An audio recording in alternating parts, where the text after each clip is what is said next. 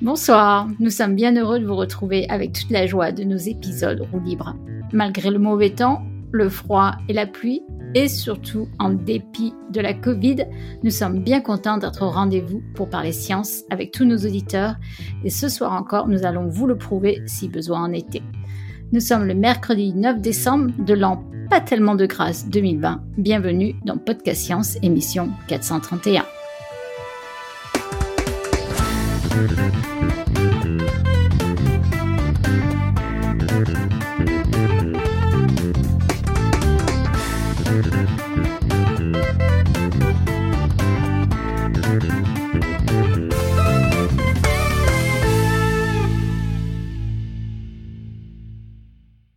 Alors ce soir, c'est moi Irène qui vais vous présenter cette émission depuis Bastia et j'ai une superbe table autour pour, euh, pour compléter. Alors on a d'abord Pascal à la technique, non loin de Mulhouse. Salut tout le monde. Nous avons ensuite Alexa qui est loin à Los Angeles. Salut tout le monde. Nous avons Eléa qui est confinée depuis Strasbourg. Salut. Nous avons Cléora depuis Perduville. Hello à tous. Nous avons ensuite Joanne depuis Paris. Salut. Et enfin Robin depuis Paris lui aussi. Salut.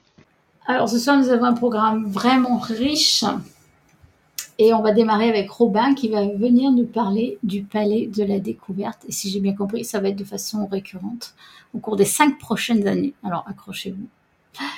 Euh, après, euh, voilà, voilà, voilà. Ensuite, euh, malgré le, le ras-le-bol général, on va quand même vous parler de la Covid parce que en ce moment, les vaccins font vraiment le buzz et euh, notamment ces fameux vaccins ARN. Donc, on va essayer de voir un petit peu euh, ce qu'il en est. Ensuite, Alexa et Joanne vont nous parler de la triste catastrophe survenue au télescope d'Acirebo. Euh, et puis, Cléora va heureusement nous réchauffer le cœur en nous parlant du chant des oiseaux. Et enfin, on finira joyeusement avec la réponse à l'énigme du moment, le quiz, qui est une question absolument fondamentale. La Lune influence le cycle menstruel. Est-ce une info ou une intox? Voilà, donc on commence, on commence avec Robin. On t'écoute, Robin. Oui, alors je, ça fait longtemps que je suis pas intervenu à Podcast Science. J'ai plein de bonnes raisons. Euh, et là, j'ai envie de faire quelque chose euh, parce que il se passe quelque chose de très important dans ma vie, puis pas que dans ma vie, pas que pour moi, qui est la fermeture du Palais de la Découverte. Alors pour ceux qui ne me connaîtraient pas, parce que ça fait un moment que j'ai pas parlé, euh, je travaille donc au Palais de la Découverte depuis une quinzaine d'années. D'ailleurs, si vous cherchez euh, bien, mais normalement ça se trouve assez rapidement, nous avions fait euh, une émission entière à propos du Palais de la Découverte qui avait duré de mémoire trois heures, je crois, parce qu'il y avait beaucoup de bavards autour des micros. Et euh, donc vous pouvez aller écouter ça si jamais vous ne connaissez pas le Palais des Découvertes. Et donc le Palais de la Découverte ferme pour 5 ans de travaux. Euh, J'ai encore un peu du mal à réaliser ce que ça veut dire au moment où je le dis. Depuis que je suis arrivé au Palais de la Découverte, euh, donc il y a 15 ans, le Palais de la Découverte va fermer. C'est annoncé, c'est, on le sait. Euh, alors c'est toujours pour l'année qui vient ou pour deux ans plus tard. Et puis à chaque fois, finalement, les projets se font pas. Donc c'est devenu une tradition au Palais de la Découverte. On sait que le Palais de la Découverte va fermer. On sait qu'on va nous demander de travailler à des, projets de réorganisation, de rénovation totale, tout ça. Et puis bah euh, les vieux de la vieille m'ont dit, quand moi j'ai commencé à m'affoler, ils m'ont dit oui, oui, non mais attends, on en est au 20e projet de rénovation, t'affole pas, t'affole pas. Et puis là, ben, c'est vrai, ça marche, ça, va vraiment se faire. Alors, c'est à la fois euh, stressant, évidemment, angoissant, et à la fois enthousiasmant de se dire euh, on va pouvoir refaire un palais des découvertes. Enfin, c'est, quelque chose de, complètement dingue d'être, euh, à cette place-là, à ce moment-là, de, pouvoir éventuellement amener, euh, réfléchir à, ça. Euh, donc c'est, un mélange de plein de sentiments. C'est évidemment très très difficile d'avoir à le vider. C'est quand même quelque chose, un, un- un musée qui a ouvert en 1937, donc il y a plus de 80 ans. On a fêté d'ailleurs ces 80 ans euh, il y a trois ans. On avait fait plein de choses, entre autres une visite nocturne. Moi j'avais euh, fait une visite de nuit, toute la nuit, de minuit à 6h du matin, quelque chose comme ça, qui avait été filmé en direct par, euh, par, euh, par, par, par, par j'ai oublié comment il s'appelait, celui, Thomas de, des Nuits Originales, avec des membres de Podcast Science qui étaient venus aussi faire des choses. et donc voilà, donc là, ce que je me dis, c'est que ce qui serait sympa, c'est que pendant ces 5 ans, le Palais des Découvertes va rouvrir, on, on tient tous à ce qui est lié, un pont, un lien, entre le palais des découvertes tel que les gens qui l'aiment le, connaissent, euh, voilà, tel qu'ils le connaissent, les expériences, euh, l'ambiance, l'atmosphère très particulière. Pour ceux qui connaissent pas, bah tant pis, c'est trop tard, mais c'est, je vais essayer de la décrire un petit peu petit à petit aussi cette atmosphère-là, cet état d'esprit. Et on aimerait qu'il y ait un lien avec le futur palais des découvertes. Euh, on aimerait que ça soit pas à partir de zéro que ce palais des découvertes soit conçu. Et je trouve que c'est un moyen euh, de, de, le faire que de donner des points d'étape comme ça régulièrement. Je ne sais pas si je vais réussir à faire quelque chose à chaque roue libre, mais de dire un petit peu ce qui se passe, de dire les projets futurs, de dire les projets qui se mettent en place, de dire les travaux en coulisses, ce qui se fait en coulisses aussi, les métiers auxquels on ne pense pas forcément quand on pense euh, au Palais de la Découverte, euh, les, métiers de l'ombre, les techniciens, les, gens euh, qui s'occupent même des choses administratives. En fait, l'idée m'est venue, c'est quelque chose que France Culture avait fait il y a quelques années, quand il y avait eu le déménagement des archives nationales. il y avait eu une chronique hebdomadaire, 5 minutes hebdomadaires, euh, à propos des archives, du déménagement des archives nationales. Et je me dis que ça m'avait vraiment beaucoup marqué parce que ça avait duré plusieurs années et on s'imprègne d'un lieu, d'un état d'esprit. Et j'aimerais beaucoup réussir à faire ça. Euh, à propos du palais des découvertes. Bon, je suis déjà très long, donc je vais essayer de, raccourcir un peu. Euh, ce que je voulais vous dire pour commencer, ça c'est donc annoncer un peu cette idée de, rubrique récurrente pour donner des nouvelles du, du, palais des découvertes fermé, mais qui continue malgré tout à exister. Ça serait de commencer par ce qui se passe là maintenant. Euh, ce qui s'est passé maintenant, bah, euh, évidemment, la crise sanitaire n'a pas vraiment aidé. On était censé faire une immense fête pour euh, la fermeture du palais, qui évidemment n'a pas eu lieu. on était censé, nous, entre personnels, on s'était déjà, entre collègues, on s'était déjà dit qu'on allait passer des soirées, qu'on allait passer une nuit dans le palais, qu'on allait faire des choses comme ça. Et bah, évidemment, rien de tout cela n'est possible. Donc il y, a une grosse frustration là-dessus. Euh, et puis, bah, ce qui se passe là maintenant est pas forcément très rigolo, quoique, c'est que, bah, en fait, il faut tout vider. Et donc là, ça se termine. Demain, c'est le dernier jour où je vais pouvoir aller euh, au Palais de la Découverte. Euh, un principe, sauf vraiment si on a oublié un gros truc, voilà. normalement, moi, je ne pourrais plus y aller avant 2025. donc c'est un peu émouvant, c'est un peu particulier. Je me suis un peu enregistré, alors je vais, je vais pas les passer aujourd'hui parce que je fais ça trop à l'arrache, mais j'ai enregistré des atmosphères sonores du palais.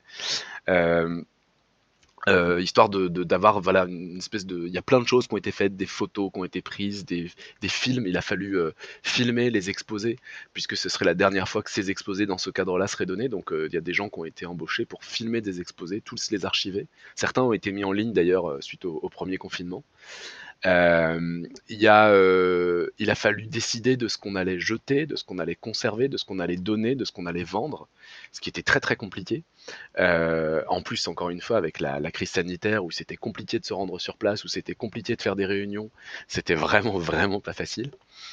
et puis en dehors des, des, donc ça, il a fallu faire ce choix-là. même donner, c'est compliqué en ce moment. Il a fallu faire, faire tous ces choix-là. Et l'autre chose auquel on, pense probablement moins euh, quand on n'est pas euh, dans le personnel, c'est qu'il a fallu vider aussi les bureaux. Et alors ça, les gens ne se rendent peut-être pas compte, alors sauf les gens qui sont déjà venus dans mon bureau au Palais Découverte, euh, j'ai la chance depuis quelque chose comme trois ans d'occuper un des bureaux les plus improbables et donc les plus beaux, les plus chouettes, les plus charmants du Palais de la Découverte. Euh, c'est dans un lieu complètement improbable. D'abord, sa porte donne dans la salle Pi, donc c'est une salle d'exposé euh, circulaire, euh, et il y a une porte. voilà, ça, paraît déjà assez improbable qu'il y ait une porte dans ce cylindre comme ça. Et en fait, il y a un couloir, un escalier en colimaçon, et, en haut, il y a mon bureau, ce qui était mon bureau. un lieu très improbable que voilà, je, vais garder la, la description précise à l'enregistrement que j'ai fait sur place. Et ce bureau était occupé, je ne sais pas depuis combien de temps, mais au moins depuis 50 ans par l'unité maths, c'est-à-dire par des gens qui se préoccupent des maths. Alors il y a eu d'autres personnes, c'était un bureau dans lequel il y avait deux personnes à un moment. Mais en tout cas, il y a des gens qui étaient là depuis très longtemps, et quand ils sont partis, ils n'ont pas tout emmené, ils ont laissé un peu. Et donc il y avait une sorte de sédimentation de documents là-dedans, Donc juste pour vous donner une petite idée, je suis tombé en, vidant et en triant, par exemple sur un, compte-rendu de comité hygiène et sécurité qui datait de 1977. Donc euh, c'est assez rigolo, il y a la préfecture de police qui a l'air d'être ça, a l'air d'être à peu près la première fois que ça arrive, cette chose-là. La préfecture de police de Paris qui dit bon, quand même, euh, ça serait bien de faire un petit peu le vide autour du planétarium parce que bon, euh, voilà. Donc il y, a des petites remarques comme ça, des choses assez amusantes. Je suis tombé sur, alors cela dit, ça on en a trouvé pas mal, mais des non, ça je, vais commencer par autre chose. Je suis tombé sur un guide touristique destiné aux scolaires. Donc, les scolaires qui viennent à Paris, euh, que pouvez-vous faire à Paris? Ben, Un certain nombre de choses, dont aller au Palais de la Découverte. Ce guide datait de mars 1939. Donc j'ai très hâte d'avoir fini le déménagement pour aller jeter un œil à ce guide. J'ai très envie de regarder euh, à quoi ça ressemble. Pour vous dire à quel point il y avait des trésors dans ce, dans ce bureau. Il y avait des plans, il y avait des échanges de lettres parce qu'évidemment, avant, il fallait tout faire par lettres, et donc euh, on est tombé sur des échanges de lettres entre des médiateurs du Palais de la Découverte et des personnes extérieures pour organiser un événement, pour organiser une exposition, puis des lettres de remerciement après, tout ça. Et tout ça a été archivé, donc euh, des, des, dossiers entiers avec 20 versions d'un article, parce que pour écrire un article, pareil, ça passait par des lettres. donc ça, c'était assez rigolo. Je suis tombé aussi sur un truc très rigolo qui est euh, le service des euh, airs comprimés de Paris, qui annonçait qu'il allait y avoir une coupure euh, de l'air comprimé de tel jour à telle date, à tel jour à telle date, à telle heure. Et donc les l'air comprimé, hein, pour ceux qui ne connaîtraient pas, bah, il se trouve que pendant quelques dizaines d'années, il y a eu un réseau de, de pneus. Euh, c'était des, pour envoyer des, messages rapidement. Il y avait des tuyaux avec air comprimé. On mettait un petit rouleau, ça existe dans certains films. On mettait un petit papier dans un, dans un cylindre et on envoyait ça dans les tuyaux. Et ben il fallait annoncer que entre tel jour et tel jour à telle heure, le, le réseau allait être euh, fermé pour, euh, pour entretien, exactement comme on a des, messages comme ça pour les pour l'entretien des réseaux euh, informatiques euh, de nos jours. Donc ça, c'est vraiment des choses qui étaient assez amusantes. On est tombé sur des plans faits à la main euh, d'espaces d'exposition, de manip. qui ont été fabriqués par les équipes du Palais des Découvertes. On est tombé sur des tas de choses comme ça, et c'est assez terrible de devoir, dans l'urgence, avec cette histoire de Covid à la noix où on peut pas se poser pour en discuter franchement tout ça, clairement tout ça. Il a fallu se décider très vite, on garde, on jette, on archive, est-ce que quelqu'un peut le prendre quelque part, etc. etc. Donc euh, voilà, c'était toute l'histoire du, palais de la découverte qui était caché dans ces bureaux qu'il a, fallu, euh, qu'il a fallu vider. Et donc ça, voilà, c'est la première étape. Il y a des choses qui ont été vendues, euh, il y a eu une vente aux enchères. Les décimales de pi ont été vendues aux enchères. Euh, les décimales de pi qui donc euh, étaient dans la salle depuis 1937. Il y avait 700 décimales. Elles ont été vendues par paquet de 10. Le premier paquet a quand même été vendu à, à 4400 euros. Le grand gorille, pour ceux qui se rappellent, il y avait un gorille plus grand que nature, trois fois plus grand que nature, qui vous accueillait quand vous entrez, quand vous entriez au, Palais des Découvertes. Il a été vendu 10 000 euros, pareil, à vente aux enchères. Les prix ont apparemment volontairement flambé parce que les gens qui ont participé à cette vente aux enchères étaient surtout des gens qui voulaient soutenir en fait le Palais des Découvertes et montrer comme ça qu'ils étaient attachés au Palais des Découvertes. Donc voilà, ça c'est la première étape. On est en train de, tout vider. On a, globalement, euh, nous, euh, vidé les, bureaux et dit où tous les objets devaient aller. Et le déménagement euh, a déjà commencé et va continuer. Donc par exemple, dans les chroniques à venir, je me dis que ça serait intéressant d'expliquer, de, raconter ce que deviennent les animaux, par exemple, ce que deviennent les plantes, ce que deviennent les objets qu'on ne garde pas, qui a voulu reprendre des objets, pour quelles raisons. Et puis vous parler aussi encore une fois, de, nos projets, de comment on travaille à, à réouvrir le futur palais des découvertes et à faire des projets pendant ces cinq ans pour que l'esprit du palais perdure. Voilà. J'espère ne pas avoir été trop long. J'espère avoir été clair sur ce que je voulais faire et puis euh, et j'espère surtout tenir le choc euh, pendant cinq ans. non, mais ça s'annonce passionnant, effectivement. Il y a beaucoup de choses. Hein. Mm. En tout cas, voilà, depuis que je suis au palais, on, a, on dit le palais des découvertes va fermer. Bah là, le, le palais des découvertes euh, a fermé au public pendant les vacances de, de la Toussaint. Est-ce que vous avez des projets de musée non officiel euh, du Palais de la Découverte euh, in memoriam du bon vieux temps ou... Euh, de musée non officiel, je, je, vois pas bien ce que tu veux dire. On a, bah ça, ça, je vais, je vais le développer, hein, mais il y a un, palais de la découverte éphémère qui, qui, va être ouvert pendant tout le temps de la fermeture, alors qu'il va être très très petit par rapport au palais de la découverte, dans lequel on pourra quand même un peu accueillir le public. donc je sais pas si c'est de ça que tu voulais parler. Non, je parlais d'un truc euh, où vous exposiez les, objets les plus insolites euh, exhumés du déménagement. Euh, bah ça, on les a, il a fallu les, vider. Donc, euh, il y a des gens qui ont pris des choses chez eux. Il y a des gens qui ont, euh, il y a des gens qui ont, il y a des choses qui ont été données. Il y a des, il y a des universités, des lycées, des, des gens, voilà, qui ont récupéré des choses. Et donc, en gros, là, pour l'instant, il y a des choses qui ont été stockées. Je vois pas où on pourrait les mettre. En fait, on va avoir juste des bureaux là hein, pendant cinq ans. On va pas avoir des masses de place. Donc, il y a les choses qu'on garde dans le palais des découvertes éphémères. Et puis, euh, et puis dans nos bureaux, euh, on n'a pas de quoi mettre grand chose, quoi. hein. Euh, C'est des bureaux, quoi. Faites une salle secrète des catacombes de Paris. y a de Alors place. voilà, on est, on a très envie de ce genre de truc. Il y a des gens qui ont pris encore une fois des choses chez eux. euh, a priori, ils n'ont pas le droit, mais bon, on va essayer aussi de sauver un maximum de choses, quoi. Je veux dire, il y a un moment, rester dans les clous, dans les conditions dans lesquelles on ferme le palais, c'est compliqué, quoi, aussi. Donc, donc voilà, on va essayer. Ce qui est certain, c'est que on- encore une fois, pour toute personne qui est déjà venue au palais, il y a vraiment un état d'esprit particulier. C'est un lieu qui a un charme fou, dont le charme de l'ancien, qu'on ne pourra plus retrouver, en tout cas pas immédiatement. Et donc c'est clair qu'il va y avoir une volonté de, préserver ça euh, d'une manière ou d'une autre. Après, euh, avoir un lieu où on peut exposer des objets, ça va être compliqué. Ça va être nos bureaux, quoi. Ça va être. euh,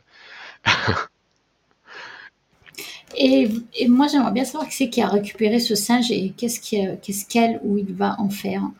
Eh bien, je n'en sais rien. Euh, je me suis pas du tout renseigné sur qui avait acheté quoi. De toute façon, je crois qu'on ne le savait pas. Je crois que c'était anonyme. hein. C'était du coup la Ah. vente aux enchères. Bah, du coup, la vente aux enchères a eu lieu en ligne.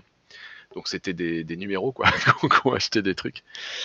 Parce que, Euh, ouais, un singe qui fait trois fois la, la- la taille naturelle, ça doit être. Oui, il faut avoir la place chez soi, ouais, je suis assez Mm. d'accord. Je sais qu'alors, dans les, les décimales de pi, je sais que j'ai une, une collègue, bah, Marie, qui était là euh, justement pour parler du Palais des Découvertes dans l'épisode du, du Palais des- du, de Podcast Science à propos du Palais, là. Elle en a acheté un paquet. Elle en a acheté 10. Hmm. Bon, ça serait Donc intéressant voilà. de voir. Ouais, Donc super intéressant. euh, j'espère euh, faire passer le, le fait que c'est, euh, voilà, on est évidemment, euh, je vais, je vais, je vais, je vais essayer au maximum, ce qui n'est pas dans ma nature, pour tous ceux qui connaissent, pour tous mes collègues, ça peut être, sur- ça peut être, ça, ils vont peut-être être angoissés de me voir me lancer là-dedans, parce que disons que je vais essayer de ne pas me lancer dans de la politique, quoi. hein. Je vais, je vais essayer de ne critiquer personne, je vais essayer de, ne pas vous faire part de nos angoisses euh, trop fortement, de dire qu'il y a des gens qui font pas leur métier comme il faudrait, des choses comme ça, parce que ça va pas être le lieu. Et puis, je veux dire, euh, il n'y a pas à rendre public la, la soupe interne, quoi. Je vais vraiment essayer juste de vous dire ce qui se fait et puis de ce qu'on a pu archiver de façon sonore et, des choses comme ça, quoi. D'accord. Bon.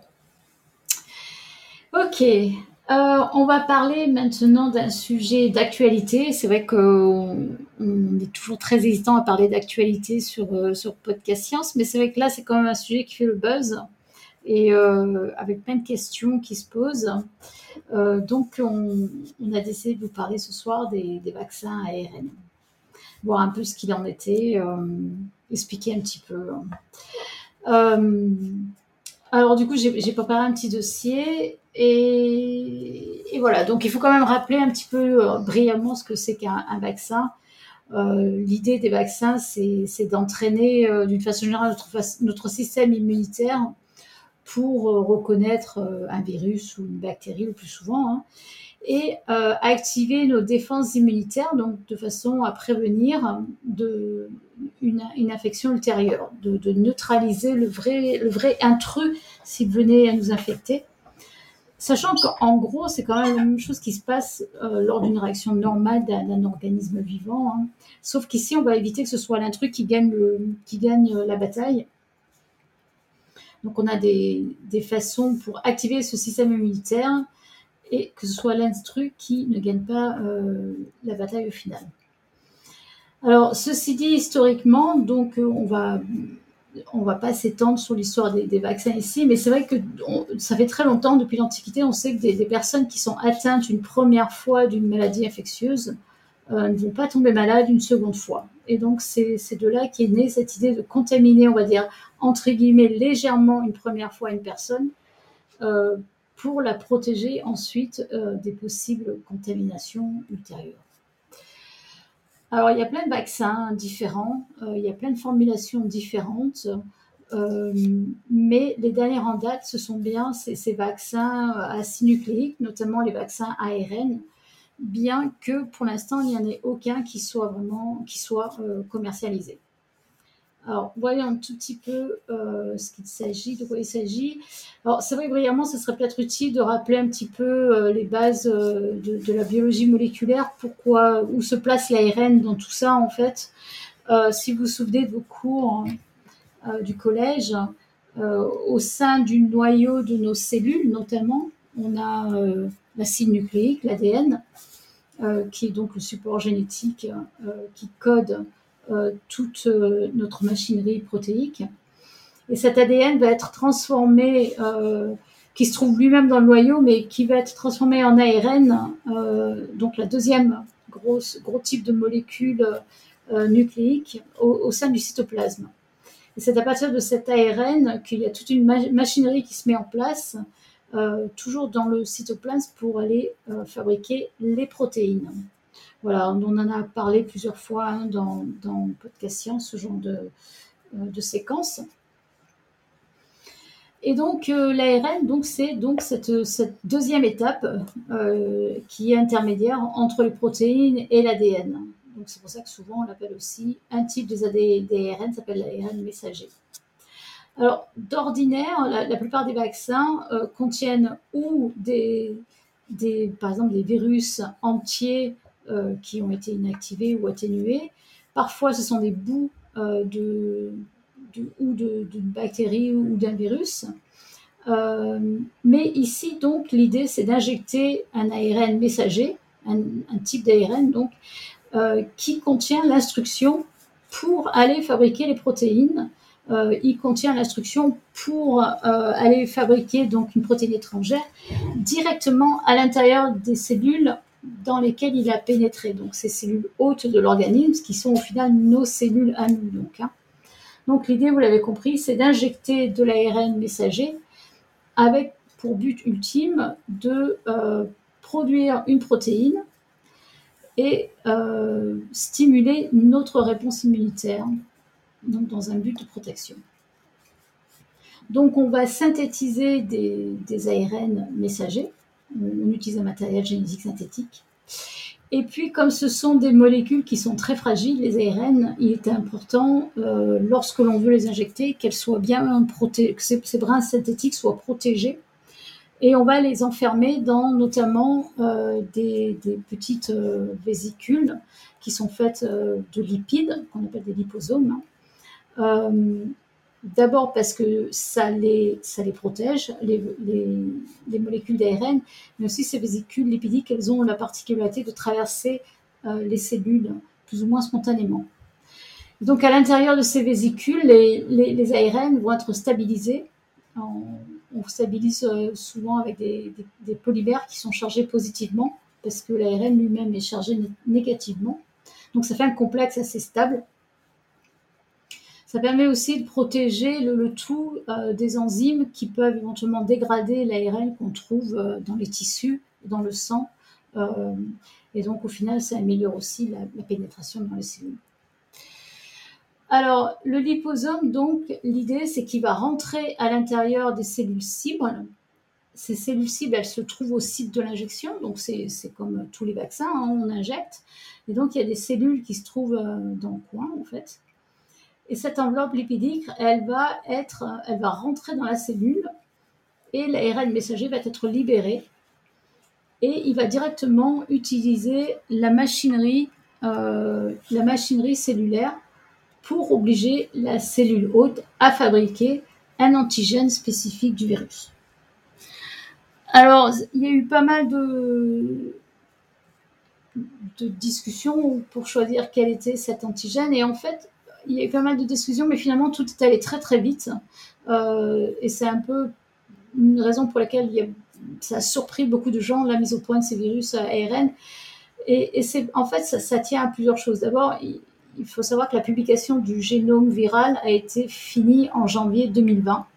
Et ça, c'est parce qu'il y a eu des travaux antérieurs qui ont beaucoup aidé. Euh, vous vous souvenez sans doute qu'il euh, y a d'autres coronavirus qui ont défrayé la chronique, notamment en 2003, c'était le SARS, en 2012, c'était le MERS, donc d'autres virus, coronavirus. Euh, et à l'époque, il y avait eu pas mal de travaux déjà qui ont essayé de mettre au point des vaccins contre ces agents euh, pathogènes, euh, mais ils ont été abandonnés. parce que l'épidémie s'est éteinte. Néanmoins, c'est parce qu'il y a eu ces connaissances qui ont été acquises qu'on a pu obtenir rapidement des données qui, notamment, ont permis d'obtenir la structure précise du, du SARS-CoV-2, mais aussi de décider de la cible euh, à privilégier pour un éventuel vaccin euh, pour, fabriquer donc ce, ce, vaccin ARN. Alors, juste, est-ce que euh. je peux dire juste un, petit truc rapide, Irène, parce que c'est, super intéressant ce que tu dis. le, effectivement, le génome complet, hyper bien annoté, où on comprend tout ce que ça fait, c'est janvier, tu as dit janvier 2020, c'est ça? C'est ça. Voilà. Et on a eu, euh, en fait, avant, juste avant, il y avait quand même des bouts de séquences euh, qu'on avait. Et depuis janvier 2020, je pense que pour que les gens se rendent compte des puissances de génomique qu'on a aujourd'hui, on a aujourd'hui euh, des génomes de, de SARS-CoV-2 de plein de personnes qui ont été récupérés sur plein de personnes différentes. On en a des milliers, quoi. Mmh. et on a tout ce qui a été fait. Donc voilà, c'était juste pour souligner, pour que les gens se rendent compte de notre qu'on a eu effectivement très tôt la séquence du virus et que maintenant on a les séquences euh, de, de, qui ont été trouvées sur plein de gens et qui nous permettent d'étudier l'évolution du virus aussi. Depuis. Ouais, ouais, c'est énorme, ouais, ouais. Donc on a on a pu choisir la, cible rapidement et cette cible euh, elle s'appelle la protéine S. Euh, S c'est pour spike. C'est une euh, la protéine qui va permettre au, au virus de s'attacher à la cellule cible et en fait, plus particulièrement, c'est une partie de la protéine S qui a été choisie et c'est la protéine, c'est sa région RBD, Receptor Binding Protein. Voilà, donc on, va revenir, un petit peu sur cet ARN messager, mais en voyant un petit peu aussi ce qui se passe, c'est que euh, une fois que, l'ARN est rentré dans la cellule et qu'il a déclenché donc la machinerie euh, protéique, de, formation des protéines, et que la défense immunitaire a été déclenchée, mais qu'est-ce qui se passe? C'est là où ça devient aussi un petit peu compliqué, c'est parce que euh, on ne connaît pas très bien encore tous les mécanismes d'action du virus ARM. Euh, ce qui se passe en, aval, on ne le sait pas très bien on, sait qu'il y a plusieurs types de cellules qui sont capables d'aller internaliser ces, ARN qui vont être traduits en protéines. Euh, et on a bien montré que les, vaccins ARN messagers stimulent aussi bien ce qu'on appelle la réponse immunitaire cellulaire que la réponse immunitaire humorale. Alors là, un bref rappel, dans le corps, on a grosso modo, on va simplifier deux types de réponses immunitaires. Une qui est euh, humorale, c'est-à-dire qu'il y a sécrétion euh, d'anticorps par des cellules spécialisées, et puis, il y a une réaction immunitaire plutôt cellulaire euh, qui fait intervenir d'autres types de, cellules, de globules blancs, et qui sont plus indépendants, on va dire, des anticorps, en fait. Qui, ont plus un, système, ce qu'on va dire, de phagocytose pour aller lutter contre les intrus qui pénètrent dans l'organisme. Donc, ce sont deux, réponses immunitaires qui sont très complémentaires, qui travaillent l'une avec l'autre, mais qu'on distingue, euh, quand même. Et on sait donc que ces vaccins ARN sont capables de stimuler ces deux types de, réponses immunitaires. Mais on ne connaît pas très bien encore les, les mécanismes. Euh, ce qui est intéressant aussi, ce dont on s'est aperçu et qui fait un petit peu la force de ces virus ARN, c'est que non seulement ce sont les protéines qui ont été synthétisées euh, au cours de cette cascade qui vont stimuler la réponse immunitaire, mais en fait, l'ARN messager lui-même euh, peut déclencher une immunité innée, en fait. Et ça, c'est très important. Alors, euh, je, vous passe les détails ici, mais on connaît un petit peu le mécanisme par lequel cet ARN messager déclencher euh, une réponse immunitaire innée, et, c'est assez spécifique des, virus ARN finalement. Alors le problème, c'est donc qu'on ne connaît pas très bien cette réponse immunitaire, surtout d'un point de vue cinétique. Euh, donc ça, c'est problématique. C'est-à-dire que par exemple, euh, on voudrait bien être sûr que lorsque la réponse immunitaire est établie, euh, elle va durer dans le temps, par exemple. on aimerait bien savoir aussi si cette réponse immunitaire, elle est solide dans le temps, mais est-ce qu'elle protège aussi du virus Donc ça, c'est pas très clair non plus. Sachant que de toute façon, pour l'instant, on ne sait même pas euh, si ce qu'il en est lorsque les gens sont contaminés par le virus eux-mêmes. Euh, on ne sait pas très très bien. Euh, on n'a pas encore des données clairement établies sur la réponse immunitaire des gens qui ont attrapé la Covid en fait. Il y a beaucoup de, données qui sont contradictoires à ce niveau.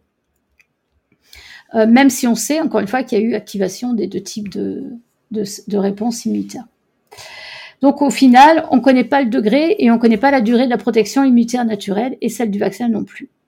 Euh, par contre, on sait qu'il y a eu quelques cas qui sont très rares, hein, mais qui ont été décrits quand même, qui ont été publiés, où il y a eu plusieurs au moins deux contaminations consécutives euh, chez les mêmes patients. Donc ça, c'est une problématique euh, qui est centrale et qui, devra quand même être résolu pour savoir exactement ce qui s'est passé.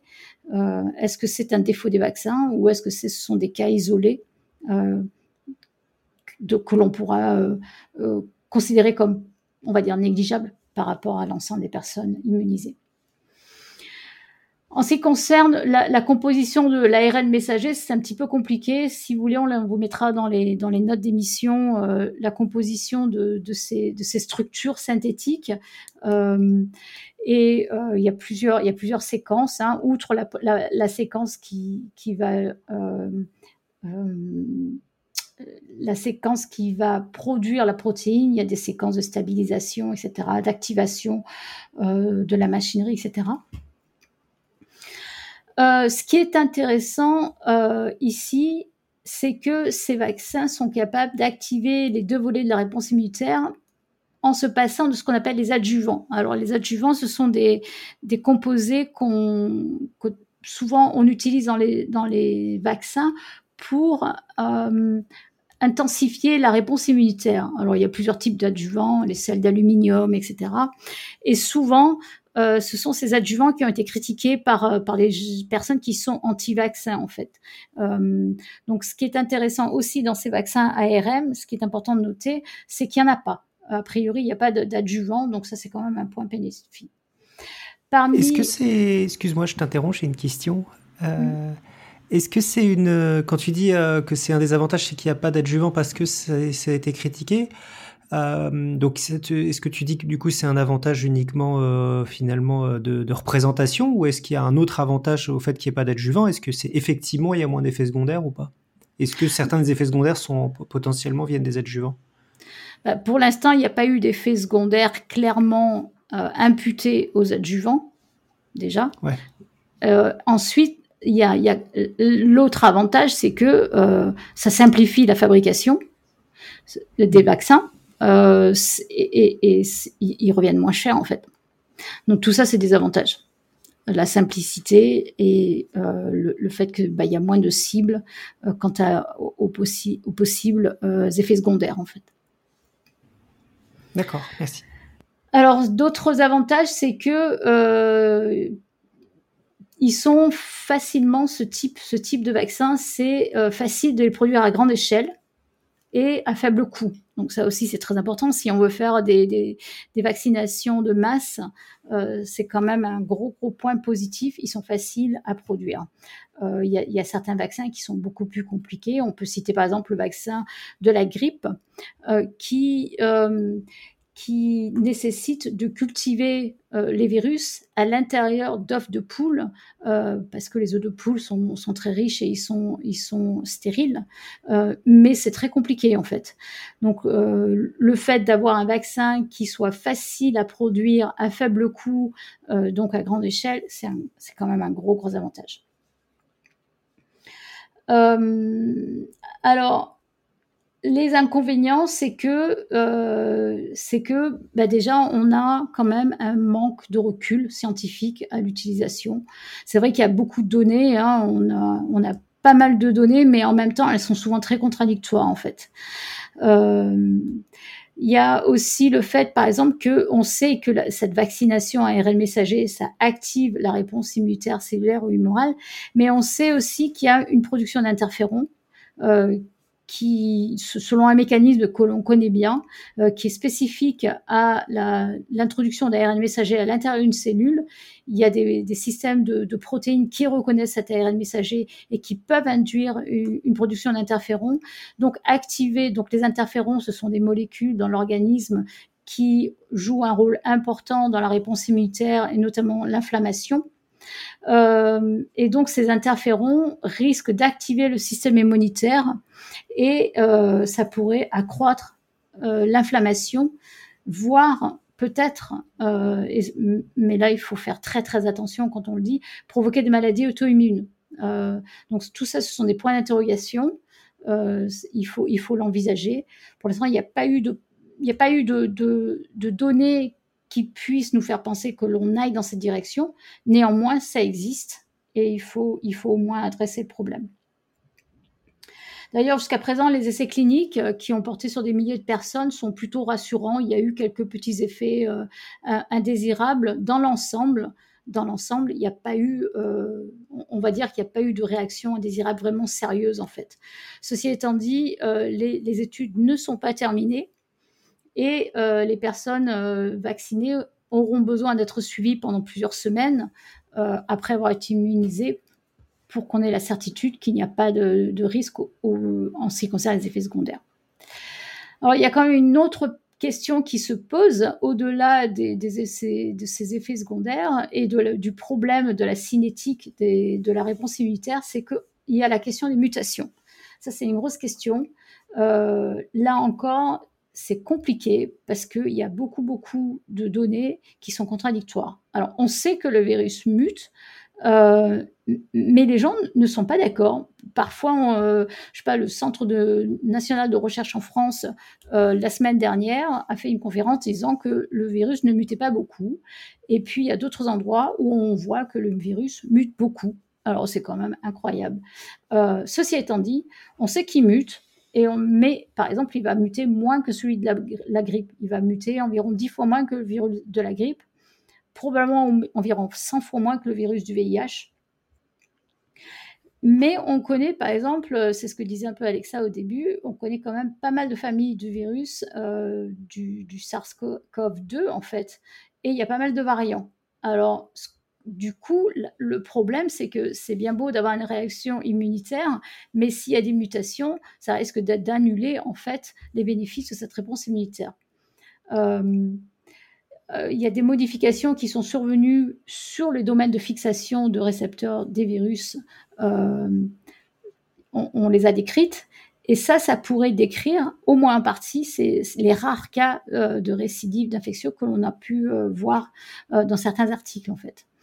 Euh, dans tous les cas, il faut bien savoir que ce risque de, mutation, ça plaide quand même en faveur d'un maintien du confinement, mais oui, je suis désolée, euh, jusqu'au développement d'un vaccin pour éviter de voir apparaître des, virus qui ne sont pas sensibles euh, à la réponse immunitaire induite par le vaccin, tel qu'il va être peut-être utilisé dans la population. Alors, autre inconvénient de, ces vaccins, c'est la fragilité des ARN messagers, qui est quand même un, handicap. Hein. Il y a Pfizer, donc une des, compagnies euh, pharmaceutiques euh, qui travaille sur ce type de vaccin, a annoncé que son vaccin devait être conservé à moins 80, moins 80 degrés Celsius. Donc ça, c'est des problèmes évidents de logistique qui sont pas négligeables. Euh, donc ça sera impossible d'acheter son vaccin en avance et de le stocker au frigidaire, par exemple. Donc ça, ça complique la chose.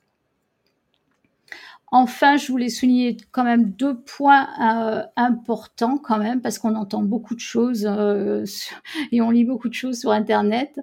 D'abord, il n'est pas possible à l'ARN du virus de s'intégrer dans le génome humain. Euh, c'est pas possible parce que notre génome est constitué d'ADN et que l'ARN, d'abord, ne pénètre pas dans les noyaux des cellules où se trouve l'ADN il ne peut pas s'intégrer dans le génome parce qu'il devrait pour cela être d'abord transformé en ADN et chez les humains c'est pas possible.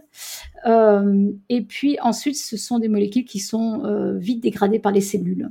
Donc tout ça fait que euh, ces, ces, histoires que l'on entend où le vaccin ARN risque de modifier le génome humain n'a pas lieu d'être. Euh, et puis la, question, c'est aussi de savoir une fois que la, réaction immunitaire euh, est déclenchée, la, machinerie cellulaire de production du, de la protéine est déclenchée, comment ça va s'arrêter? Parce qu'il faudrait quand même ça s'arrête au bout d'un moment. Et ça, ça va se faire tout seul en fait. Euh, elle va pas être produite en permanence parce que notre système immunitaire, lui, il va quand même finir par détruire ces cellules qui produisent les protéines virales.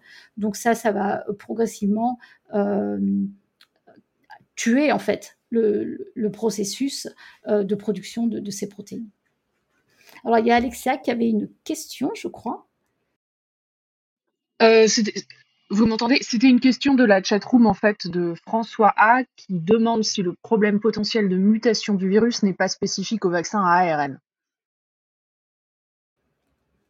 Alors non, il est certainement pas spécifique. Euh, c'est par exemple euh, le problème des, virus, des, vaccins contre la grippe, par exemple. Euh, c'est que les, problèmes de mutation euh, des, virus font que c'est difficile de vacciner. Voilà, effectivement, parce qu'on a des virus qui mutent plus ou moins vite. Vas-y, Eléa. non, je disais, c'est plus une question générale, du coup, sur euh, l'évolution du virus qu'on essaye de traiter avec un vaccin, en fait. S'il change tous les ans, ça sert à rien de développer un virus contre euh, ce, virus-là en particulier. Mm. Euh, oui, un vaccin. oui, c'est d'ailleurs aussi pour ça que c'est très dur de développer un vaccin contre le VIH, parce qu'il mute tellement, tellement souvent que c'est très, très dur. On, a beaucoup de mal à développer un vaccin contre le VIH parce qu'il mute souvent, souvent, souvent, souvent, très souvent. Voilà, donc en conclusion, eh ben, à l'heure actuelle, il, a, faut d'abord savoir qu'il y, a, eu jusqu'à présent aucun vaccin ADN ou ARN qui a été commercialisé chez l'homme. Euh, par contre, il en existe en usage vétérinaire, hein, chez les chevaux, les chiens, les saumons d'ailleurs, apparemment j'ai vu, je sais pas. Euh, donc c'est quand même pas tout à fait nouveau. Hein. Euh, une autre, euh, une autre précision, c'est comment on calcule l'efficacité d'un vaccin, en fait. Euh, c'est aussi une question qui est importante pour qu'on puisse comprendre un petit peu l'évaluation de ces vaccins, parce qu'on voit des chiffres, mais on ne sait pas forcément à quoi, à quoi ça correspond. Alors, euh, l'efficacité d'un vaccin est calculée en regardant combien de gens attrapent le, la maladie, en, en, l'occurrence la Covid, dans, dans un groupe de volontaires qui sont vaccinés par rapport à un groupe placebo. Donc, c'est assez simple. Hein. Alors, les deux vaccins ARN les plus, les plus avancés pour le moment, c'est ceux du, laboratoire américain Moderna et puis le, vaccin aussi américain de Pfizer. Et, euh, pour l'anecdote, c'est euh, celui que l'Angleterre a, utilisé hier, je crois, euh, c'est le Pfizer en fait. cela nous donne des, chiffres, enfin, il, comment dire en français, il, il nous propose, une, enfin, ils annoncent une efficacité de 94 à 95% euh, Mais c'est vrai que d'un autre côté, il n'y a pas eu de, données qui a été vraiment publiées euh, dans des revues scientifiques. Donc c'est des données de Pfizer, euh, mais ça n'a pas été vérifié scientifiquement, du moins pas publié en fait. à titre Ouais, vas-y. Ouais, peut-être une nuance. En fait, c'est comme c'est des industriels, ils n'ont pas fait de papier euh, académique euh, validé par les pairs, mais il y a quand même un rapport de la FDA sur, euh, mmh. sur tous les effets et les trucs mesurés. Donc, c'est vrai que c'est pas les mêmes canaux pour le coup que, que d'ordinaire. Ouais. Mais les chiffres sont publiés, oui, c'est ça. Enfin, les chiffres sont publics, pardon. oui, mais alors, enfin, moi, je public, me mais pas publié en double aveugle. Oui, enfin, pas publié en, pardon, avec un rapport de référé, oui. Ouais, mais c'est quand même des données qui ont été données par Pfizer quand même. Donc, bon. Oui, bah en, même, en même temps, ils sont obligés de les donner. À un moment, tout à fait, tout à fait, tout à fait. Ce que, ce que je... Mais je pense qu'il faudra qu'elle soit validée par une tierce personne ou un tierce organisme quand même. Oui, euh, idéalement, euh, il faudrait que ce soit testé mm. dans, dans, un cadre plus large que juste, juste par eux, si on veut être tout à fait euh, objectif et tout à fait. Mm. Et à titre de comparaison, le virus de le vaccin contre la grippe est efficace, ça dépend des, années, entre 20 et 60% euh, parce que le, ben, c'est ce dont on parlait euh, ci-dessus, hein, c'est que c'est un virus qui mute, et donc il faut refaire un nouveau vaccin tous les ans. Celui de la rougeole, en revanche, est, efficace à 97%. Donc euh, là, oui, ça marche bien. donc pour l'instant, les, données des laboratoires euh, montrent que la majorité des effets secondaires sont plutôt euh, légers en fait. bon, après, il y a les, c'est assez classique, hein, fatigue, frisson, douleur, etc. Et, voilà, mais ça encore, ça demanderait à être vérifié. Là, je viens juste de lire qu'il y a eu quelques soucis hier en Angleterre avec des gens qui ont fait une réaction immunitaire assez forte euh, chez des parents, qui, des, patients qui avaient déjà un terrain, allergique. Mais bon, euh, tout ça fait que c'est à voir. Voilà, donc ceci étant dit, eh ben, je, vous laisse euh, décider par vous-même si en l'état actuel des connaissances, vous êtes prêts et si vous voulez ou non vous faire vacciner. Il y, a, une question dans la chatroom de Quadruple Ben qui demande est-ce qu'on a une idée de la part de la population à couvrir pour calmer la propagation du virus? Euh, je, ne me souviens plus de ce que l'on espère, mais je crois que c'est 60%, je crois, mais je ne suis pas sûre.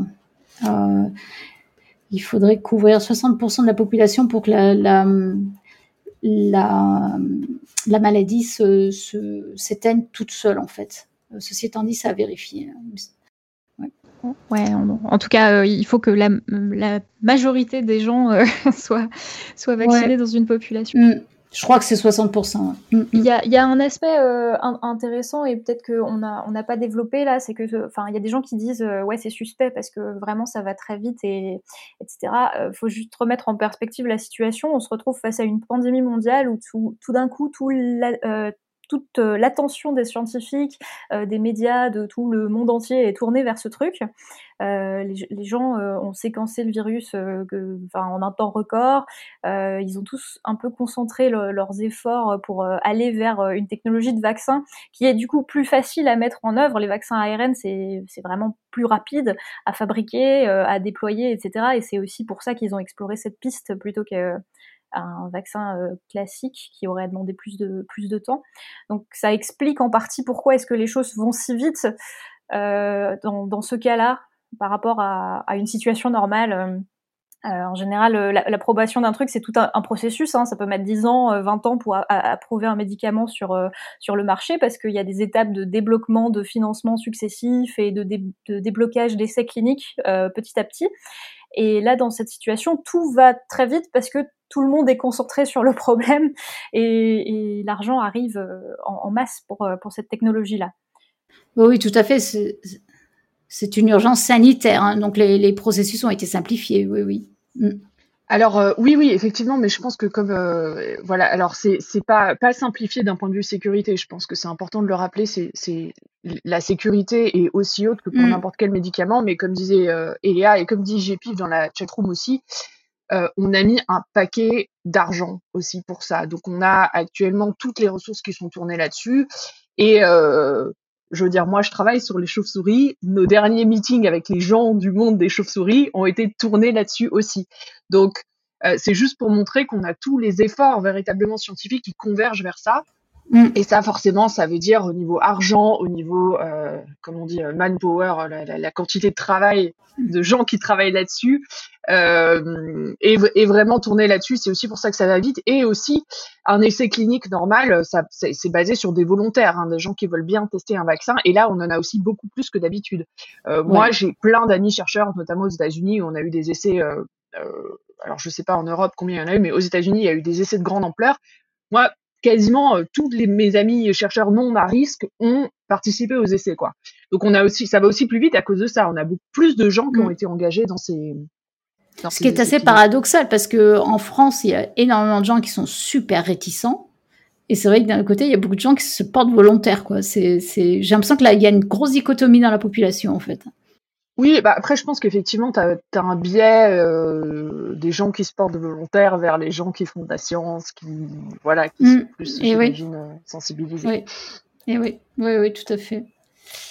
Donc, euh, donc finalement, si ces essais cliniques ont été menés comme tous les essais cliniques avec des groupes contrôle, etc., que les données sont pas truquées, et voilà, tout s'est fait en fait dans l'ordre des choses, même si ça, s'est fait rapidement euh, parce que tout le monde y a investi un gros effort synchronisé.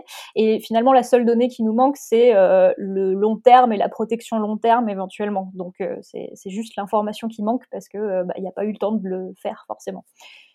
Oui, c'est ça. C'est que la mise au point a été très rapide pour toutes ces raisons et celle aussi dont j'ai parlé au début, c'est qu'on a énormément, et Alexa l'a souligné, énormément de données sur le coronavirus. Ceci étant dit, il nous manque quand même l'information principale qui est de savoir est-ce que c'est protecteur. Hein? Euh, ça, on l'a pas encore.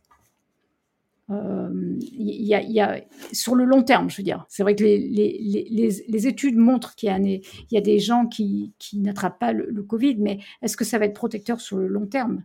Euh, Ça, c'est super important. Voilà, donc wait and see, la science en marche, tout ça. C'est ça, c'est ça. Voilà, voilà. Euh, on passe au sujet, euh, au, sujet de d'Alexa et de Joanne. Très bien, bah, c'est à moi.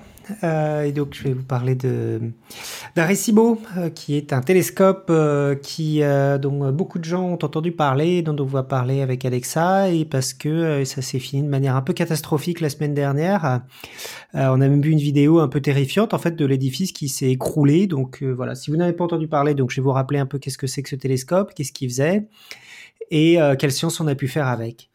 Et donc les, les radios, donc c'est un radiotélescope, c'est-à-dire qu'il va capter les ondes radio, euh, comme celles dont vous avez euh, dans votre micro-ondes par exemple, ou, euh, ou dans, dans les, les, postes de radio aussi, si vous écoutez encore la radio comme ça, ce qui commence à se faire rare quand même.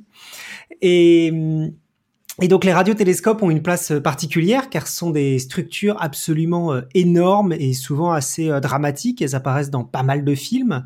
Et ainsi d'ailleurs Arecibo apparaît dans le film Contact de Robert Zemeckis. donc c'est la toute première partie qui se situe là-bas. Après, elle va dans un seconde partie qui est notre site euh, tout aussi impressionnant, qui est le Very Large Array au Nouveau-Mexique, dont on parlera peut-être dans un autre euh, épisode. Et donc, bah, justement, contrairement au Very Large Array, là, qui sont ces grosses euh, antennes blanches là, qui peuvent être orientées très verticales, Arecibo, c'est un télescope qui est tout à fait horizontal, c'est-à-dire que bah ils ont c'est pas sur une structure en fait, ils ont juste pris une montagne qui avait une forme vaguement circulaire. Et ils ont construit entre 1960 et 1963 un énorme arc de cercle de, sphère de 305 mètres de diamètre qu'ils ont appelé une antenne. Donc cette antenne, en fait, ils ont recouvert la montagne de panneaux d'aluminium, chacun mesurant euh, un mètre sur 3 mètres environ, euh, voilà, euh, qui, qui, qui, permettait de, de, de, supporter ces panneaux de, enfin, sur, la montagne en fait. Mais du coup, comme c'est pas, euh, c'est pas orientable en fait, parce que bah, c'est accroché à la, c'est littéralement accroché à la montagne en fait. Euh, et du coup, comment est-ce qu'on fait pour identifier d'où vient le signal? Comment est-ce qu'on fait en fait pour pointer ce télescope là et en fait, bah, c'est là où c'est intéressant, c'est que c'était la, la principe d'Arecibo, c'est qu'en fait, la grosse antenne, en fait, n'est qu'un réflecteur d'ondes, ce qui va réfléchir les signaux radio vers le capteur. Et le capteur, en fait, se trouve dans une nacelle qui est suspendue en hauteur grâce à des énormes câbles.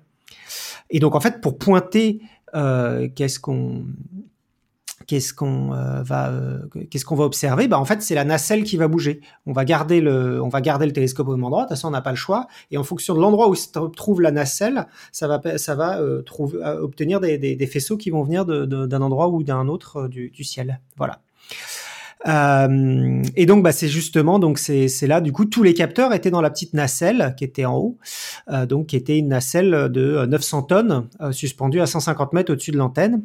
Et c'est ça qui est tombé sur le, Désolé, je répète, il y a la porte qui a claqué derrière moi. Et c'est ça qui est tombé sur euh, le télescope. En fait, les câbles ont commencé à lâcher peu à peu. Euh, un durant en août 2020, un autre 6 euh, novembre 2020, et la nacelle complète est tombée le 1er décembre, heureusement sans victime. Et donc, bah, je vais même vous passer le bruit d'une nacelle de 900 tonnes qui tombe sur un télescope de 300 mètres.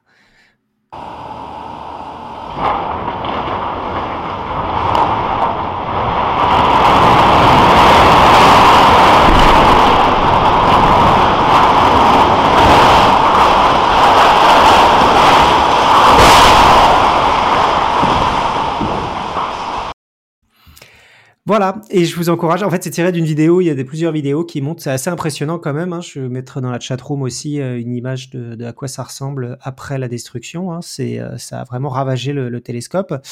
Euh, du coup, il était déjà prévu qu'il soit annulé après la cassure du second câble, du coup en novembre.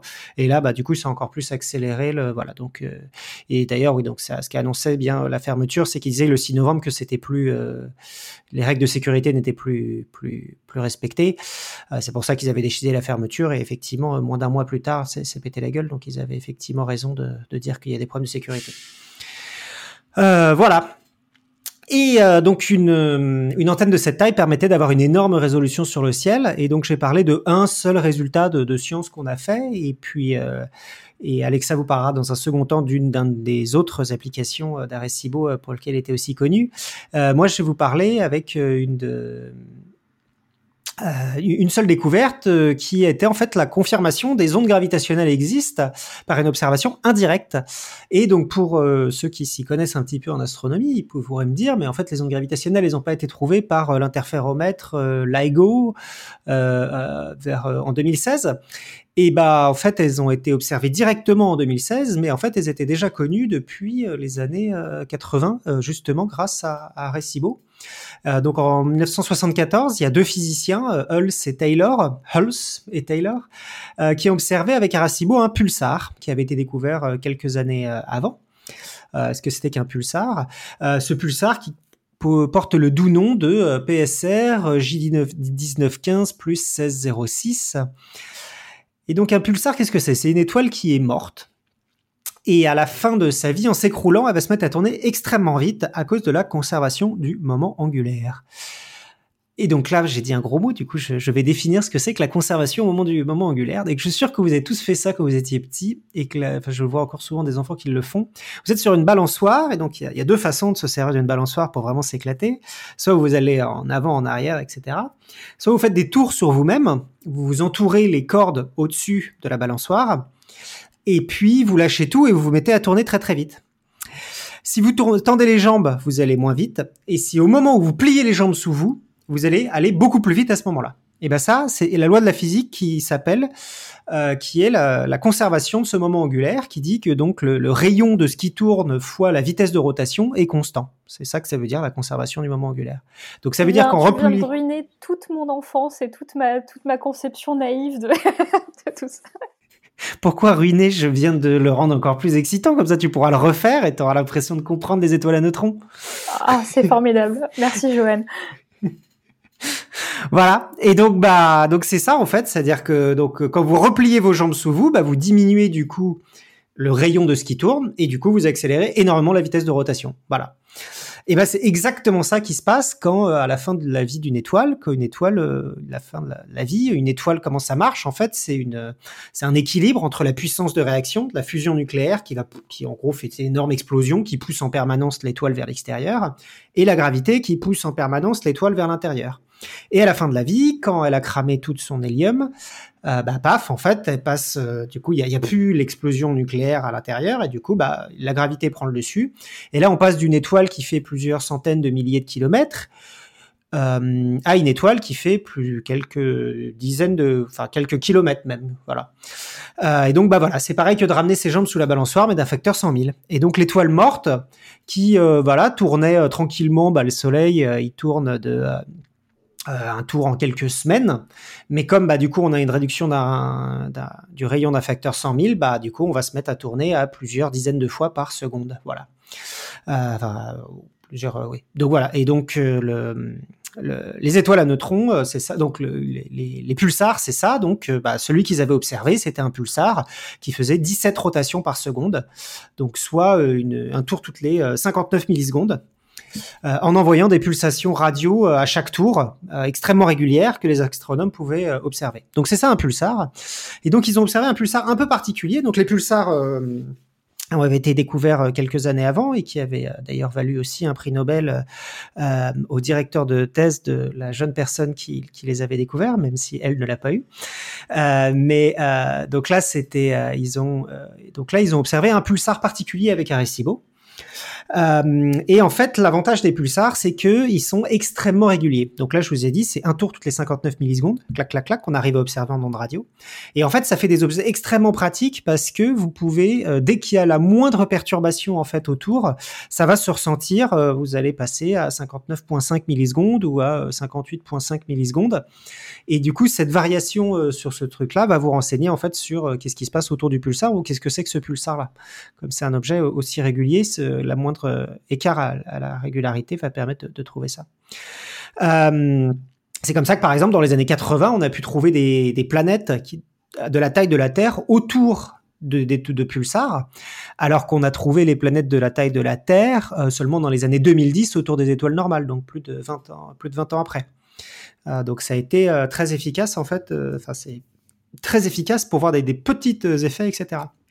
Et euh, donc là, euh, c'est euh, c'est là ce que je voulais en venir justement pour ce pulsar-là, c'est que ils se sont aperçus qu'en fait cette période donc de 59 millisecondes, donc c'est une période de rotation de l'étoile sur elle-même, c'est une balle qui tourne sur elle-même, de, de ils se sont aperçus qu'en fait, elle était, elle, elle variait. C'est-à-dire que des fois, c'était un tout petit peu plus de 59 millisecondes et des fois, c'était un tout petit peu moins de 59 millisecondes. Et du coup, rien qu'à partir de cette information, en fait, ils ont pu en déduire la présence d'une autre étoile morte à côté et ils ont pu caractériser totalement le système. Donc là, on parle de deux étoiles euh, mortes toutes les deux, voilà, mais de 1,4 masse solaire, donc deux objets plus lourds que le Soleil chacun, qui font chacun seulement quelques kilomètres de diamètre, qui tournent à plusieurs dizaines de tours par seconde sur elles-mêmes, tac tac, et qui tournent l'une autour de l'autre en 7,75 euh, heures. Voilà. Et là aussi, pareil, je vous dis 75 heures, mais la précision de la rotation du couple et la régularité sont monstrueuses. La période est de 7 euh, heures 45 minutes et 7 secondes. Voilà. Et donc, bah là, vous avez un système qui est absolument euh, démoniaque avec euh, des, trucs énormes qui tournent à toute vitesse, etc. Et en fait, bah, c'est ça pour ça qui, qui c'est pour ça que c'est un truc particulièrement intéressant. C'est pour ça qu'ils ont obtenu le prix Nobel de physique, c'est qu'en fait, c'est le truc parfait pour pouvoir vérifier la théorie de la relativité, en fait. Parce que la théorie de la relativité, on peut pas, c'est très difficile de la tester au niveau terrestre parce qu'il faut euh, des masses énormes, des vitesses énormes qu'on a du mal en fait à obtenir dans nos laboratoires. Et donc l'astrophysique pour ça est très agréable pour tester la relativité d'Einstein parce que vous vous avez accès à ce genre d'objets, donc des machins qui tournent à des vitesses euh, diaboliques, euh, des masses énormes qui tournent sur elles-mêmes en quelques millisecondes, etc. Euh, et bah, en fait, ce particulier, ce pulsar en particulier, ils se sont aperçus, donc je vous ai dit, cette, la régularité autour desquelles les deux étoiles se tournaient l'une autour de l'autre. Euh, avait tendance à très très légèrement diminuer au cours du temps. Donc en fait, donc de des 7h45 et 7 secondes, on a perdu 40 secondes en 30 ans donc c'est, quand je vous disais que c'était régulier, hein, c'est quand même pas beaucoup. On est passé de 7h45 à 7h44 en 30 ans environ, 7h44 euh, à 7h44 pour faire le 7h45 à 7h44 minutes pour faire le, tour. Et en fait, euh, il se trouve que euh, cette perte de, vitesse était extrêmement bien expliquée en fait par le fait que il y avait une dissipation de l'énergie sous, la présence d'ondes gravitationnelles, par la, création d'ondes gravitationnelles.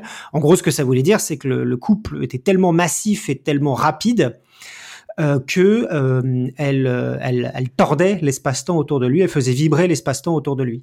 Et donc même si euh, c'était quand même trop faible pour qu'on puisse les détecter ces ondes gravitationnelles, on pouvait détecter leur effet parce que on avait la, perte de, de, vitesse était extrêmement compatible avec ce qu'on pouvait obtenir si on mettait le, les ondes gravitationnelles dans la théorie.